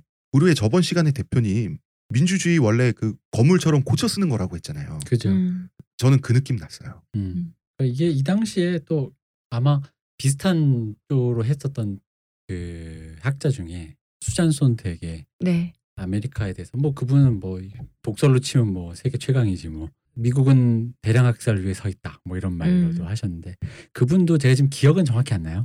이 아메리칸가 어딘가의 책에서 자신이 이제 그 말년에 쓰신 건데 네. 그암 투병하시나 그러면서 미국에 대한 그 애증의 글 같은 거 그러니까 음. 미국이요 하면서 이렇게 쓴 글이 있어요. 이게 되게 비슷한 내용이야 이게 이거랑. 음, 음, 음. 그러니까 내가 사랑하고 내가 증오했던 그런 어떤 느낌으로 이 글을 썼는데 미국은 하나의 나라기도 하지만 하나의 문명이기도 하잖아요. 음, 그러니까요. 그리고 그게 사실 미국이라는 게 미국인들에게 전유물이기도 하지만 미국이 뭔가 우리가 바라보는 현대 문명의 어떤 그 상징체계잖아요. 왜 총체잖아, 총- 총체. 네. 중세로 치면 로마잖아. 로마가 네, 네. 단순히 이탈리아의 역사라고만 할 수 없잖아요. 없죠. 음. 그게 중세 유럽인 부대륙이 어떤 것인 것처럼 미국이 지금 현재 전 세계 문화의 어떤 그런 총체 로마 같은 그런 거는 거지. 그런 의미에서 바라봤을 때 그리고 세계 어딘가에서 우리가 미국에서 지금 그런 걸 누리고 있는 1세기의 네. 그런 부유함을 이제 솔직히 80년대 90년대 미국 진짜 좋을 때잖아. 정말 좋을 때였죠. 물론 80년대 조금 안 좋았어요. 그럼에도 불구하고 딴 나라 훨씬 좋았지. 그 나아가고 있을 때니까 음. 또. 그렇지만 세계 반대편 어딘가에선 그런 일이 벌어지고 있다라는 거. 근데 그걸 내가 또 텔레비전을 보고 있다라는 거 쇼킹하죠. 이 당시 이거가 충격적인 게 천안문과 함께 걸프전이었거든요. 음. 전쟁을 중계로 보다니 음. 어. 사람들이 쇼킹한 사건이 이거였거든. 쇼 비즈니스도 아니고 음. 전쟁을 내가 이렇게 소비하다니. 그래서 아마 거기에 대해 느꼈던 어떻게 보면 이 날이 서 근데 이분은 왜 나, 나이가 젊었을 땐 사랑 노래 부르다가 나이 들었을 때 날이 서 힘이 빠져서 그래. 사랑을 그런가? 할 사랑하기가 힘들어서 그래. 음. 아 노래가 너무 멋있어요. 네. 이거 들으면 노래도 굉장히 힘차면서 냉소적이면서도 음. 복합적인 게 다 들어가 있는데 정말 강렬해요. 음. 근데 이 이미지 정말 찌르는 강렬하죠? 맛이 있잖아요, 진짜 칼같이 막. 그 휘몰아치고 그 정말 이게 신의 계시처럼 음. 어쩔 수 없는 숙명처럼 민주주의가 미국이라는 땅에 뚫린 하늘의 구멍으로부터 바다에서는 파도와 밀물처럼 밀려 밀려 들어오는 이 웅장함 있잖아요. 네. 어, 대단하죠. 그런데 이분도 우리나라에 와서 악플러들을 좀 만났었어야 돼. 내 그럼- 다음 캐나다인 이런 거 있잖아. 내 다음 캐나다인 이거 끝이지 뭐. 내 다음 골초. 어. 음, 다음은 골초가 뭐야 흡연충이죠. 네 다음 그리스 사람 음, 이러면서 아, 코엔은 흡연충 정도가 아닙니다. 음. 흡연 대마왕입니다. 그야말로 어. 네. 그렇죠. 이러면서 이제 90년대를 지나고 저희가 이제 좀 쭉쭉 가야 될 것 같은데 저희가 2000년대 이제 21세기 네. 레너드 코엔 얘기를 하는데 아주 골 때리는 불행한 사건이 있었어요. 이분이 참 이분의 성격을 알 수 있는 사건이죠. 예. 전 재산을 잃는 사건이 있었는데 이게 정확하게 전 재산인지 음. 아니면 그 전 재산 중에 많은 부분인지는 모르겠어요. 이게 이분의 계좌를 우리가 다 알 수는 없으니까. 음. 그런데 한때 음. 한때 재산이 1억 5천밖에 남지 않았다고 하고 음. 1억 5천이면 어 아니 그러니까 이렇게 성공한 사람이 음. 서울에 아파트 한 채 값이 안 남았다는 거야. 음, 아니, 전세도 얻을랑. 말랑. 그치. 뭐 음, 음. 100억이 날라갔어요. 음. 매니저에게 횡령 당했어요. 처럼. 이게 자기 매니저를 많이 믿었어요. 자기 이 매니저가 여성분인데 자기 명의의 신용카드까지 다 맡겼던 상태로 지내다가 뒤통수를 왜 맞았냐면 이 느낌이 묘하잖아. 느낌이 좀 이상해서 제가 이걸 좀 봤는데 매니저가 오랫동안 코엔을 흠모한 그림이에요. 이 그림이. 음. 그러면서 그 코엔의 생활비서 역할도 해주는 그런 매니저 있죠. 흠모해서 돈을 빼돌렸나요? 코엔이 마음을 아주 오랫동안 안 받아줬고 종이 한 장 차이라니까. 아, 그런 거예요? 아, 그런 와중에 젊은 남자 애는 또 있었어요. 음. 뭐야 그거. 그러니까. 그러니까 코엔은 흠숭하는 대상이고 네. 이 남자 애인은 뭐 그냥 응? 음. 그런데 이 두 연인이 두 애인이 작당해서 음. 일을 벌인 거예요. 그러니까 이게 돈도 돈이고 그 다음에 코엔에게 좀 그 자기 나름대로는 약간 스토커처럼 되겠어 돼가지고 심리가 음. 그러면 나 내 마음을 이렇게 오랫동안 안 받아주고 부셔주겠어. 어 끝까지 무시할 거면 그럼 복수해야지. 뭘로 복수하냐면 신용카드까지 자기가 음. 코엔의 신용카드 그 명의로 된 것까지 자기가 쓸 정도로 코엔이 경제적으로 자기한테 그 믿고 있으니까 털어먹은 거예요. 뭐 사실 뭐 뭘로 하겠어. 마음 아니면 돈이죠 뭐 사람이. 그런 겁니까? 네. 둘 중에. 하나를 갈취하지 않겠어요. 마음을 갈취하든가 근데 코엔은 돈을 갈취하든가. 코엔은 지금 문학의 신이잖아. 거기서 안달복달할 수 없으니까 이 사람이 코엔은 그냥 애써 그러려니 했어요. 어떤 말까지 했는데 그 사람의 영혼을 위해 기도한다. 뭐 이러면서 어떻게 보면 좀 멋을 잃지 않기 위해 노력한 하나님 제 없애주세요. 이렇게. 아 근데 이거 냄새가 그 외부자 그 남성 네. 남성이 뭔가 이게 설계한 기분이 그가 있는데 공사한 어 느낌. 그가 공사한 약간 걔가 제비 느낌이지. 어 약간 음. 그런 설계한 느낌이 있는데 조금 그래서 2012년인가요? 결국은 재판 아니 그 1억 5천 가지고 못 살아. 음. 이 사람이 재판을 해서 승소했어요. 승소해서 돌려받을 돈의 금액이 우리나라 돈으로 100억 원이 조금 넘어요. 음. 100원이 조금, 조금 넘는데 근데 뭐 솔직히 이거 뭐 안 내고 혹은 찔끔찔끔 주면서 배째면 음. 되잖아. 그렇죠. 음. 근데 근데 한 지금 번에 압류하고 이런 게 있겠죠. 아. 그리고 재산을 한 계좌에 고이 모셔놨겠어요? 빼돌린 그러니까. 거를 다 해외에 여기 돌리고 저기 박아놓고 해놨지. 그래서 뭐 별로 이렇게 돌려받은 건 없는 모양이에요. 그런데 이제 이분이 워낙 유명하고 성공했고 뭐 공연 한 번만 해도 다시 큰 재산 벌지. 아니, 그런데 근데- 아무리 그래도 짜증나지. 아니 70대 후반에 지금 뭐지 이거 하나 소화하기 쉽지 않잖아요. 콘서트 어, 안 근데 소화한다는 게. 이, 나도 이 기사를 찾아봤을 때 네. 몰라 이건 제 추정이에요. 왜냐면 그래서 행간이 뭐가 있었냐면 레너드 코엔 본인은 아주 그렇게 짜증난 건 아닌데 자식들이 짜증나는 기분. 그렇지. 아, 있었어요. 있었어요. 그렇지, 그렇지. 왜냐면 이거 계좌가 탈탈 비었다는 거 발견한 것도 딸이었고 이게 소송에 막 적극적인 것도 자식들이었거든요. 하긴. 음. 음. 그런데 아 자식 얘기 지금 잠깐 해볼까요? 아, 마침 잘 됐습니다. 1970년대에 네. 수잔 엘로드라는 여성과 동거를 해요. 이거 그 수잔 아닌 거죠? 그 수잔이 어, 아니에요. 동명이인이고요. 다른 수잔? 예, 네. 다른 수잔이고요. 수잔 성애잔가요. 그러면서 아이들을 낳은 거예요. 음. 예, 남매를 낳았던가 했는데 근데 결국 결혼은 하지 않았습니다. 결혼하지 않은 이유에 대해서 나의 비겁과 두려움 때문에 결혼해서 도망쳤다. 로 음. 이제 회수할 정도로 진지하게 사랑을 했고요. 그- 그런데 진정한 사랑 진짜 이 그 마음속의 1번 타자는 메리앤이었어요. 음. 음. 그렇지만 또 이 사람하고도 사랑을 했고 여기서 낳은 자식들입니다. 그래서 그 방금 말씀하신 자식들이 짜증났다고. 음. 그래서 그 법적 그 추심권 있죠. 네. 승소한 어, 그거를 자식들한테 승계했어요. 음. 음. 어, 왜냐하면 이게 정식 결혼하지 않았기 때문에 그건 이제 따로 유서를 준비를 해야 되는데 음. 그래서 제가 이걸 좀 보니까 100억 원을 다 돌려받기는 힘들죠. 그럼요. 음, 돌려받기 힘들고 제가 봤을 때 자식이 지금 둘 둘인가요? 제가 봤을 때 한 2, 30억 정도 건지지 않을까. 그 변호사 음. 비용 빼고 뭐 하면 대충 이제 100만 불씩 나눠 가질 것 같아요. 한국에 좋은 서비스가 있는데 떼인 돈 서비스. 이것도 역시 한국이 선진국인가? 아 미국도 있겠지. 있겠죠. 있어요. 설마. 어, 있겠죠. 그 어. 차, 차이나타운에서 한다 그래요. 어. 음, 차이나타운에서 중국인 갱들이 삼합회 애들이 한다 그러는데 음, 그렇게 떼인 돈을 잘 찾아준다고 그러겠죠. 합니다. 예. 어.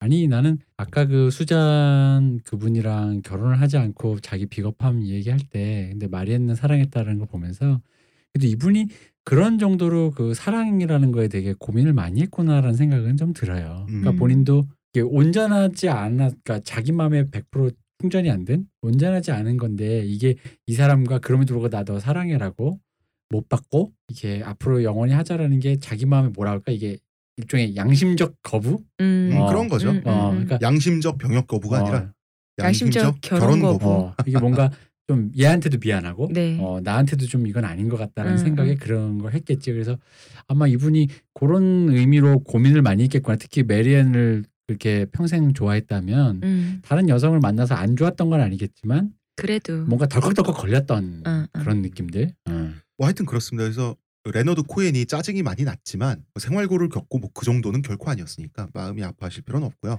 근데 그래서 그런지 그 이후로 공연을 많이 했어요. 앨범도 열심히 내고. 아 그게 왜 그러냐면 죽을 때가 돼서 그래요. 음. 그래서 써뒀던 가사에 아, 음악을 그- 입히는 작업을 한 저기 거예요. 가만 그 말을 또그 잘해야 돼. 그 느낌이 그 뉘앙스가 좀 이상하지 않아요? 갈 때가 되고. 어, 그왜 그러냐면 그 양반이 죽을 때가 됐어. 약간 얘기죠. 본인도 사실은 어. 느끼고 있었어요. 음, 아, 서서히 이제 암도 걸리고 음. 암이 막 전이 되고 막 이러면서 아 내가 오래 못 버티겠구나 이런 생각을 하면서 나중에 천천히 평생에 걸쳐서 곡으로 바꿔야지라고 했던 시들을 곡으로 바꾸는 작업을 열심히 하게 된 거죠. 그러다가 올해 2016년이 다가오는데요. 올해 코엔 마음속에 평생의 사랑이었던 그 메리앤이 백혈병으로 병상에 눕게 돼요. 음. 어, 메리언의 친구 하나가 7월 말에 메리언이 곧 죽게 생겼다고 코엔에게 연락을 합니다. 예, 더 이상 가망이 없었던 상황이고요. 어, 참고로 둘은 한 살 차이였습니다. 음. 코엔이 한 살 많았죠. 코엔은 코엔대로 또 암투병 하고 있고 자기도 이제 끝을 느끼고 있는데 자기도 이제 죽음을 예감하고 있는 상태에서 메리엔에게 다음과 같은 편지를 써서 보냅니다. 참고로 음 제가 이제 이거 번역을 하는데 굉장히 즐거우면서 피로한 작업이었어요. 음. 이게 글이 너무 고급지잖아요. 네, 가사가 그렇죠. 고급지고 이거를 뜻에 맞게 표현을 찾아서 어미를 바꿔가면서 한국어로 바꾸는 게 가사가 너무 좋다 보니까 제가 번역을 하는 과정이 즐거워요. 즐거운데 왜 그거 아시죠? 즐거워도 힘든 건 힘든 즐거, 거예요. 즐거우면서 피로한 거 있죠. 어. 음. 즐거우니까 더 꽂히고 또 사고 순서가 영어랑 한국어가 반대잖아. 언어학적으로 가장 끝에서 끝에 있는 두 언어인데 이 두 세계가 충돌하잖아 내 머릿속에서 여, 여기 치고 저기 치고 막 하면서 하다 보니까 제가 굉장히 많이 지쳤어요. 그때 제가 공복이었는데 공복이라는 사실을 몰랐어요. 그래서 다 끝내고 아, 이 편지 번역은 이제 쉬면서 하자 이러고 저녁을 안 먹고 맥주를 한 세 캔 정도 먹었어요 공복에. 밥을 드세요, 뭐야, 밥을. 밥을 먹어야지. 아니 까먹었어 밥 먹는 거. 내가 좀 피로해 있어가지고 그러다가 만취를 했어요. 원래 제가 원래 제가 주량이 소주 한 8병 막 이렇거든요. 근데, 자주 만취하시잖아요. 네. 근데 근데 맥주 3캔을 먹고 만취를 해서 이 편지를 보다 펑펑 울었어요. 만취를 해서 울었는지 오열을 요새 했는데 힘드신가 봐. 모르겠어요. 제가 오열을 했어요. 뭘 입에 주먹 넣고 조인성만 추운가요, 하는? 걸로 그거는. 어디지 그게 추운가? 조인성. 아 조인성. 발리에서 아, 생긴 일에서 음. 그건 조인성만 하는 걸로. 맞아. 음, 읽어보겠습니다.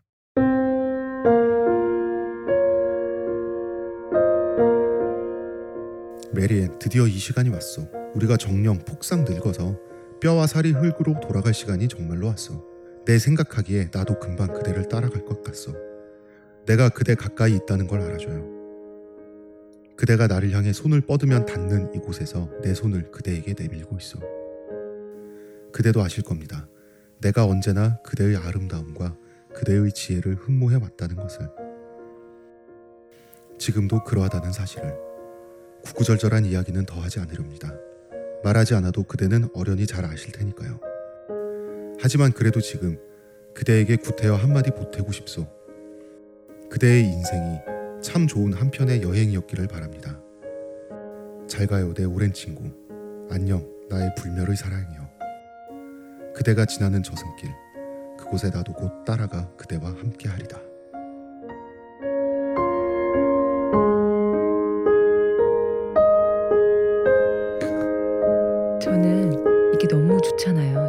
근데 한편으로는 좀 소름 끼쳐요. 아, 뭐 소름 뭐, 뭐 네. 어떤 의미로는 그럴 수 네. 있죠. 어. 왜?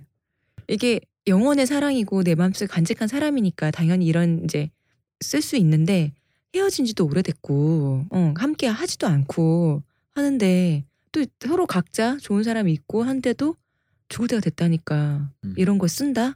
난 한편으로 좀 소름 끼쳐. 그거는 그 이제 그 하나의 마음을 오랫동안 갖고 있는 그 정념을 그 집요함으로 바라보느냐 맞아요. 어. 그 어떤 그 레너드 코엔은 차이의 시선의 어. 차이겠는데 레너드 코엔은 메리앤과의 그 그리스에서의 몇 년간의 추억 있죠. 그, 그거를 밑거름 삼아서 그거에 의지해서 그치. 평생 음악을 했던 어, 어. 사람이에요. 그리고 나는 이 부분 안녕 나의 불멸의 사랑이여라고 할때 음.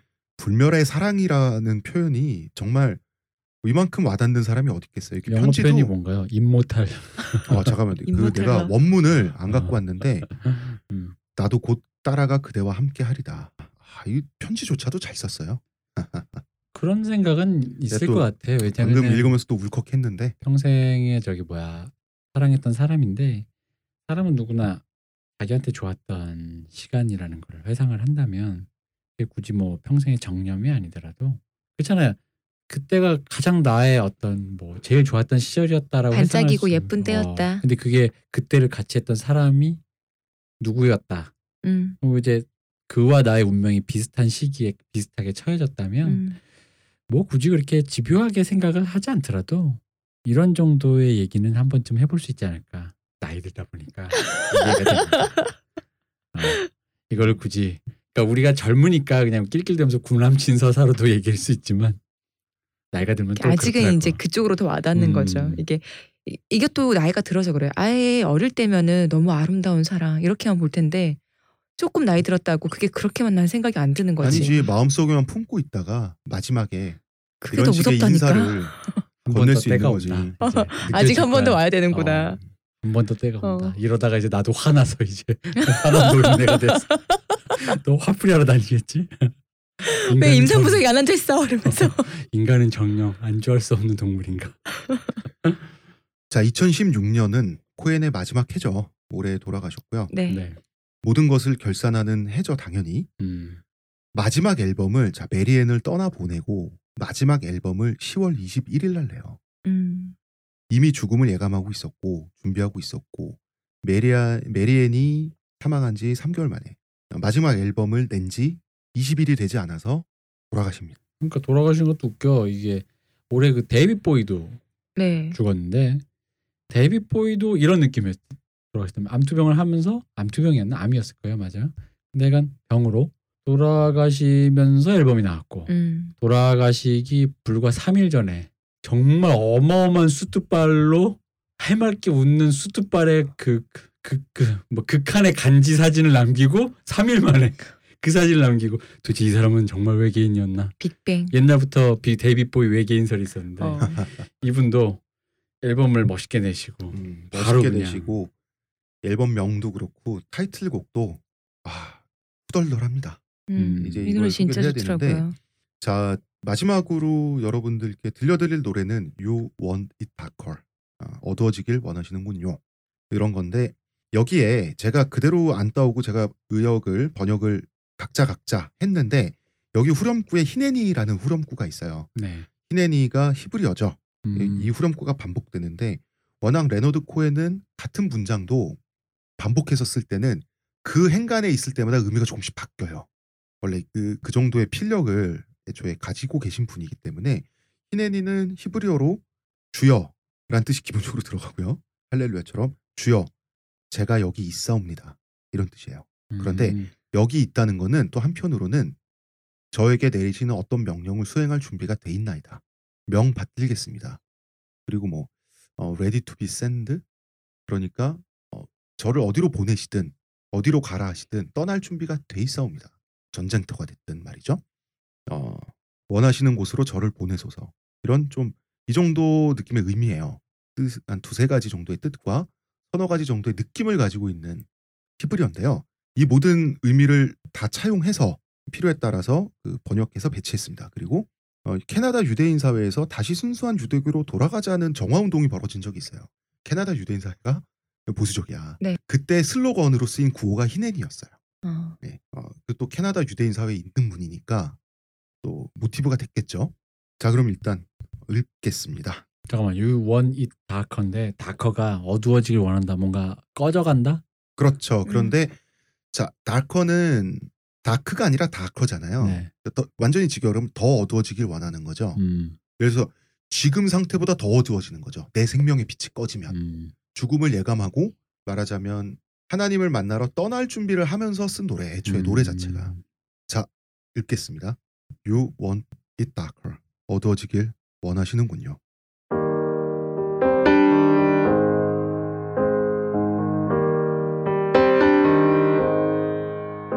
주님께서 저와 흥정을 하시겠다면 저는 그 판에 안 끼겠습니다.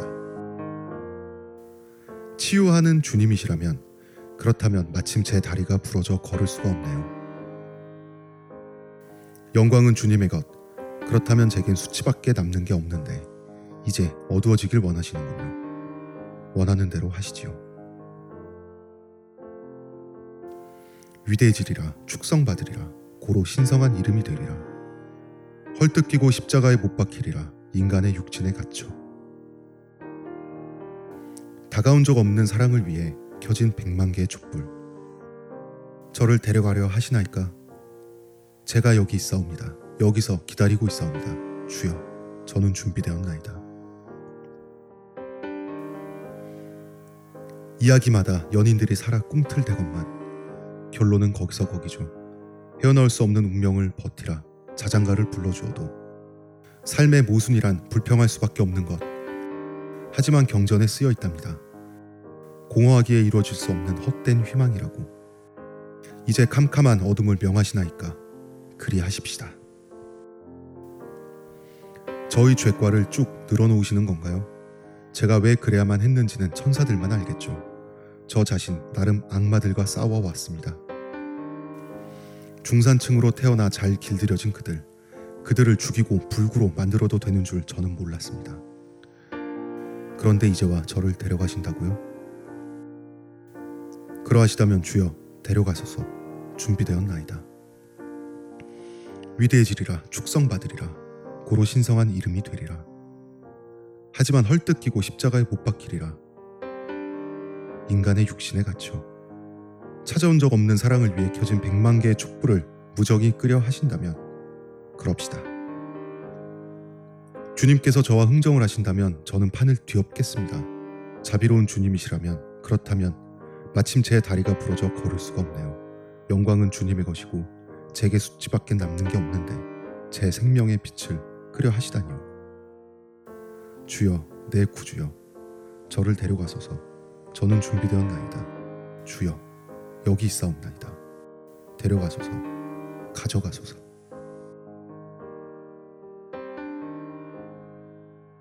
자 정말 명곡이면서도 특이한 곡이에요. 보통 죽음 앞에 공포에서 사람은 겸허해지게 마련이죠.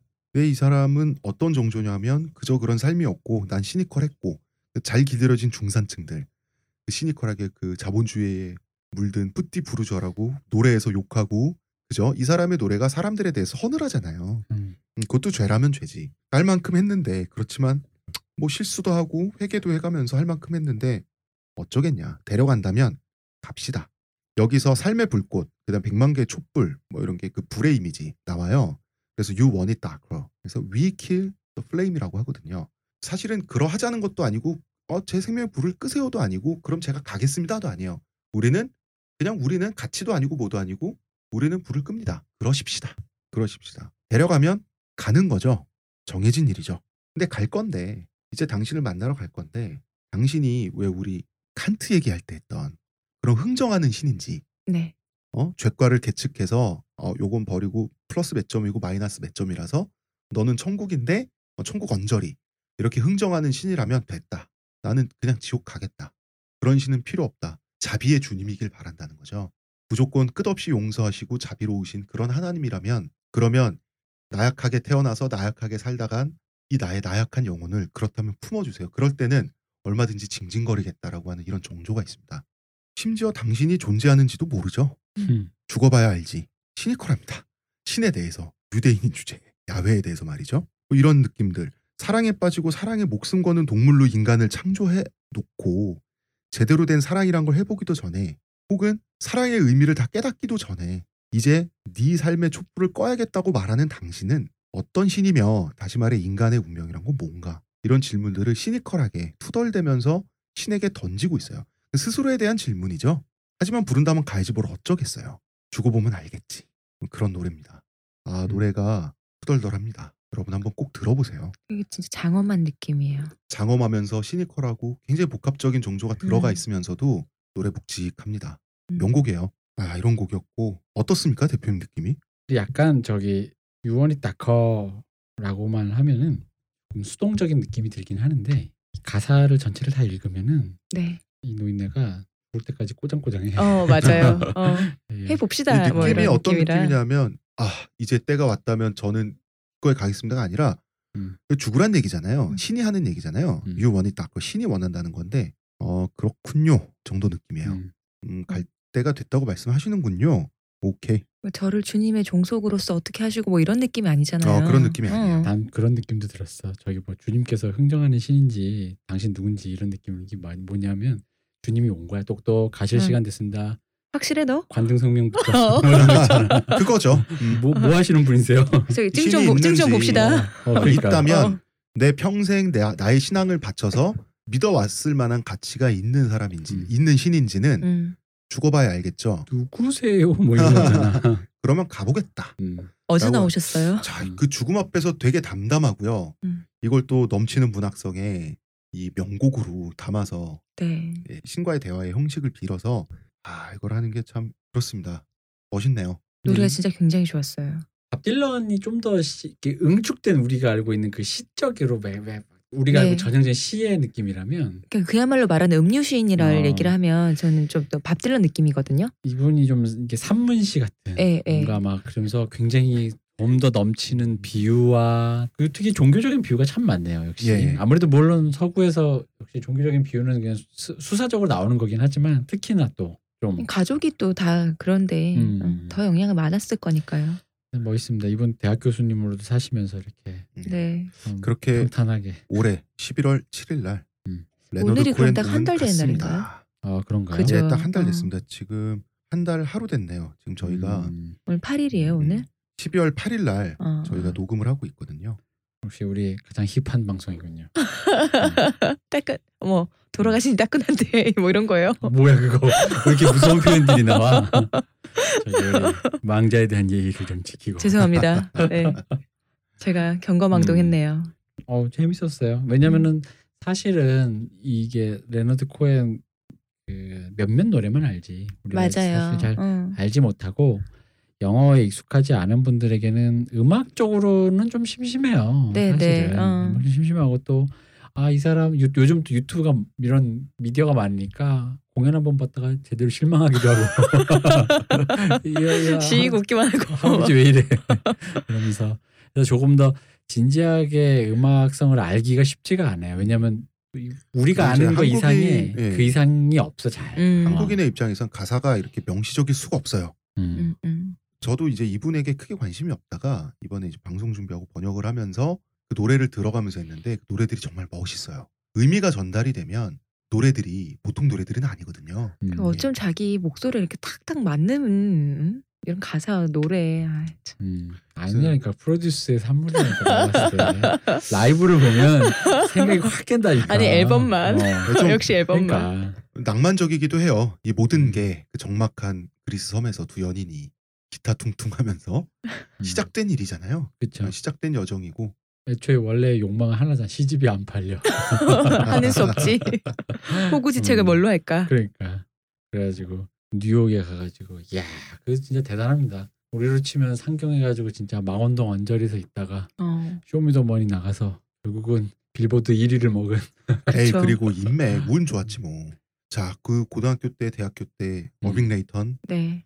그다음에 메리앤 만나서 음악 시작하고 주디 콜린스 그다음에 그 말씀하신 프로듀서. 누구죠? 프로듀서? 아, 뭐 필스펙터는 그냥 잠깐 지나가는 거지만 어, 등등 해서 운도 좋았고 시기도 맞았고. 사실 모르겠습니다. 레너드 코엔이 과연 어떤 성품의 사람이었는지는 우리는 알 수는 없죠. 음악을 네. 통해서 유추를 하는 것인데 관조적이다. 결국은 이 사람이 세상에 대해서 회의적이지도 않고 그렇다고 막 긍정 에너지가 있는 사람도 아니에요. 뭐 관조라고 하는 게 그 모든 걸 다 갖고 아예 위에서 내려다보는 게 혹은 떨어져서 보는 거 그게 관조고 조감인데 관조의 정서가 예술에서 가장 높은 위치에 있다는 말들을 하잖아요. 음. 그- 그것을 보여주는 전형적인 예라고 봐요. 이런 분 같은 경우는 딜런이랑 좀 다른 느낌이 딜런이 솔직히 솔직히 조금 더 약간 쎄하게 얘기하자면 one night을 하고 아침에 일어나 현자 타임 온 남자 같은 느낌이거든요. 그러니까 자기 욕망이 있어서 자기 욕망에 자기가 한번 속아. 네. 그리고 속은 다음에 내가 왜 그랬지라고 하면서 그거를 되게 반성문을 쓰는 네. 그런 사람의 느낌이에요. 어. 근데 레너드 코엔은 그런 밥 딜런을 보면서 쓰는 사람. 어 그치. 어. 그러니까 야 저렇게도 사네라고 하면서 어.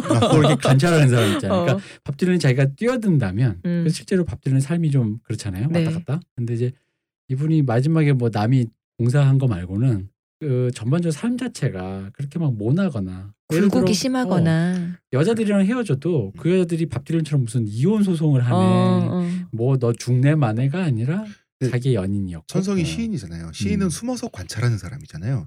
네. 이 사람 평생 그 작업을 수행해 왔던 거죠.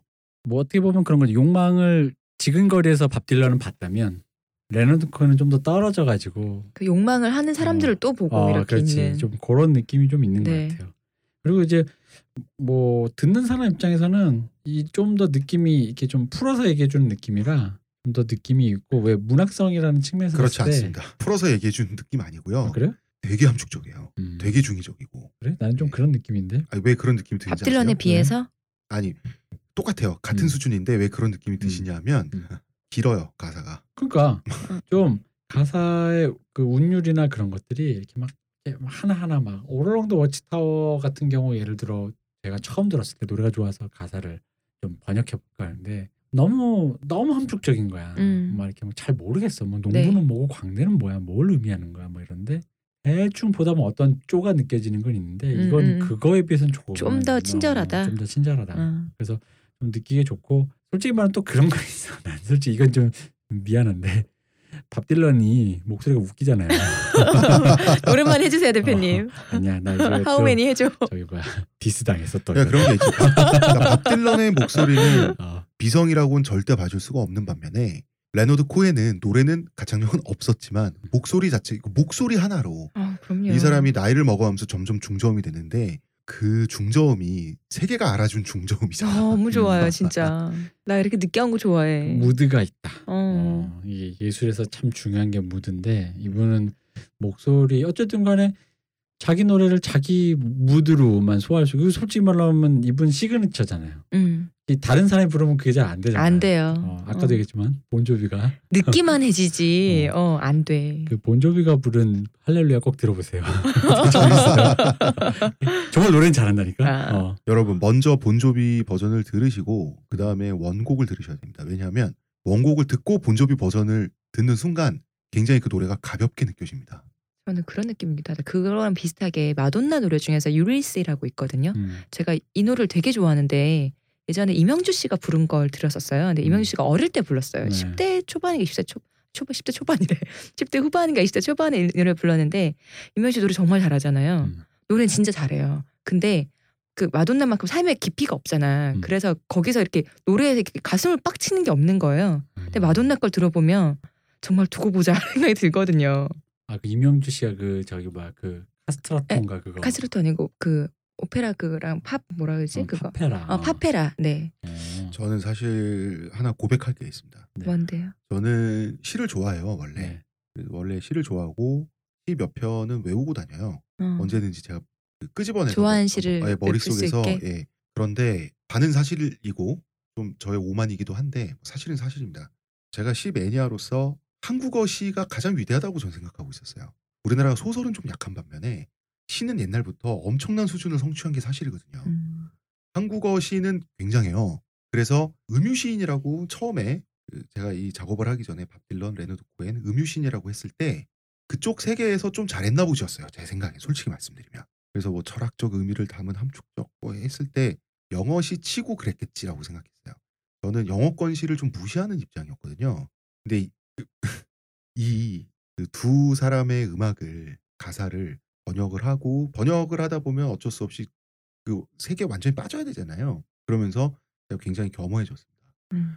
아 정말 보통 세계가 아니구나라는 생각이 들었어요. 어디든지 뭐 하나의 문학의 정점을 치는 사람들인데 예, 정말 정말 번역하면서 둘 다 정말 대단하다는 생각이 들었고요. 물론 한국어 한국어 시의 대단함은 그건 그대로 사실이에요. 사실인데 사실 내가 너무 오만했던 거지. 그렇잖아요. 영어 사유 인구가 몇 명이에요. 그렇죠. 예, 거기서 최고라고 불리는 사람들이라면 당연히 아득히 높은 데 있는 사람들이거든요. 음. 근데 그거를 막연하게 뭐 가수 치고 음, 그쪽 가수 치고라고 생각을 했다가 이번에 번역을 하면서 참 놀랬습니다. 제가 왜 이걸 기획했냐면 네. 홍 작가님이 딴 딸을 알로 보는 그런 시선이 있거든. 그래서 어, 어, 그래서 내가 딴 딸아들도 열심히 산다. 아, 한번 봐봐라. 참교육 시전을 위해서 아, 그럼요. 음. 저만 알아보는 게 아닌데 그 기타 뭐라고요, 시호님? 기타 퉁퉁 그래서 음, 뭐 이 기획을 했다. 아 근데 아 제가 그 영어 가사 음. 이게 사실 두 분 다 시인들이잖아요. 그렇죠. 네 그 영시의 아름다움이 아 영시의 아름다움이 여기까지 성취될 수 있구나. 그래서 전혀 그 반대편의 언어를 모국어로 갖고 있는 사람으로서 음 신선했고 뭐 놀랬고 번역하는 게 즐거웠고 또 한편으로는 피로했습니다. 음. 진짜 고생하셨어요. 고생했습니다. 어. 네 괜한 걸 시켜가지고. 아니 좋았어요. 음, 음, 좋았어요. 아니, 그게 저희는. 괜한 게 아니라 왜 지치면서 즐거운 거 있잖아. 즐거우니까 즐거우니까 여기서 못 놓고 왜 대표님 저번에 미적분 얘기할 때그 음, 경의를 느끼면서 사로잡혀 있는 거 있잖아. 음, 으, 힘들지만 더 하고 싶어. 이러면 그래서 내가 어제 내가 다시 하네 이러고 내 영어 쳐다보나 봐라 이러고 잤어요. 이러고 자고 일어나서 일어나서 가장 먼저 Democracy 번역하는 거. 나도 어 내가 왜 이러지? 근데 이게 또 좋았던 게 밥 딜런도 그렇고 어쨌든 일생을 살면서 그, 그 사람의 시의 세계나 주제가 변하는 걸 느끼다 보니까 그 처음에 이제 사실 왜냐면 우리 사실 맨 처음으로 돌아가서 그것도 좋지만 네. Bird on the Wire를 들으면 방금 마지막에 You Want It Darker에 비하면 그건 또 좀 이제 젊은 시인의 그대로 어, 네. 뭔가 약간 멜랑콜리한 좀 그런 상큼한. 그런 느낌으로 도 네. 들리고 그런 것들이 그 연대기가 느껴진달까 아, 아. 좀 재밌었던 것 같아요. 그래서 그리고 재밌는 게 있어요. 그러니까 밥 딜런 때도 비슷한 현상이 있었는데 네. 이제 보통 번역하는데 한 시간 정도 이렇게 걸린단 말이에요. 음. 한 시간 두 시간. 그러면은 그때 동안 계속 이제 플레이를 하면서 음, 목소리를 들어야 이 사람 목소리 연기라는 분이니까 음, 목소리를 들어야지 이제 그 정조를 전 그 담아서 번역을 할 거 아니에요. 그럼 되게 많이 듣게 된단 말이에요. 네. 나중에 지겹잖아요. 음. 그러면은 뭔가 다른 사람 노래로 좀 기분 전환하고 싶어요. 그러면 그 노래가 어떤 노래를 틀던지 몹시 없어 보이는 거예요. 음, 이 사람 가사가 너무 원숙하다 보니까 그런 후유증은 있었습니다. 음. 밥 딜런 때도 똑같았어. 음. 정말 쌍벽이 맞더라고 그 사람이. 그렇죠. 이 가사가 의외로 그러니까 영어 가사가 아시겠지만 뭐 한국 가사도 그렇지만 그러니까 보편적인 대중가요 가사가 네. 좀 그렇잖아요. 어, 되게 단순하고 네. 특히 또 영어는 단어가 제가 느끼기엔 제가 들어왔던 팝송을 기준으로 하면 단어들이 쉽고 관용구들이 많고 뭐 그래서 그냥 어떤 보편적인 정서를 속어 너무 비유를 많이 하면 음. 네. 근데 이제 막 이렇게 막 은유와 네. 막 넘치고 막 이분 또 거기다가 왜 음가를 따다다다 맞추는 게 아니라 거의 네. 읊잖아요. 네, 네. 그러다 보니까 뭐 운율이나 이런 거왜 음에 맞춰서 딱 어떻게 뭐 이렇게 음을 딱 네, 맞추지 이 네, 사람이 네. 정말 시인인 게 어. 음악에 대해서는 좀 그 무관심한데 어. 방금 어. 말씀하신 것처럼 그 문장들 단어들을 보면 문장 구조와 가군이죠 가군. 음. 그건 또 굉장히 신경 딱딱 써요. 맞춰서 그러니까 공연장에 가는 사람들은 대단하신 이제 정말 좋아하시는 분들. 음악을 어, 음악을 배경으로 하는 신앙송을 들으러 간다고 생각하시고 갔던 것 같아요. 진짜 왜 공연에 그 네, 노래를 읊조리듯이 나직하게 말하듯이 좀 그리고 좀 약간 단어를 툭툭 뱉듯이 말하잖아요. 근데 음악이 아닌 건 아니야. 네 맞아요. 멋있어. 그리고 들어보세요. 그리고 발음 자체가 영어권 사람 그러니까 미국 영어 발음이 아니잖아요. 왜 그렇다고 영국 영어 쪽도 아니고 그런데도 단어를 하나하나 좀 이렇게 하나하나 좀 들리게 말하는 편이잖아요. 그냥 영어 그 자체 느낌이죠. 깨끗한. 너무 좋아요. 음. 그래서 음. 어 그렇게 조금 대중성과 고급성이 굉장히 좀 멋있는 방식으로 결합돼 있어요. 그래서 청취자 여러분들 좋은 즐기는 방송이 되셨길 바랍니다. 음, 네. 여기까지 하고요. 의문의 그녀 시온님. 네. 의문의 그녀 시온님은 I'm Your Man이랑 Dance Me 아니 저는 사실 of Love라 그 불렀을 때 아 그거 그 얘기 할때그네 표정이 너무 그윽해가지고 끈적한 거 좋아하잖아요. 음. 문화평론가 이동규 대표님. 네, 저는 데모크라시와 어두 어두운 얘기 나올 때 초롱초롱해졌어요. 저는 그것도 Everybody Knows랑 그 You Want It Darker 이 노래가 제일 좋더라고요. 들었을 때. 저는 데모크라시가 가장 좋았어요. 노래가 굉장히 힘차고요. 정말 그 쾌도 남마의 느낌이 나서 되게 좋았고 Bird on the Wire 네. 역시 저는 그 노래가 좀 좋더라고요. 음. 하고 자 고생했습니다. 고생하셨습니다.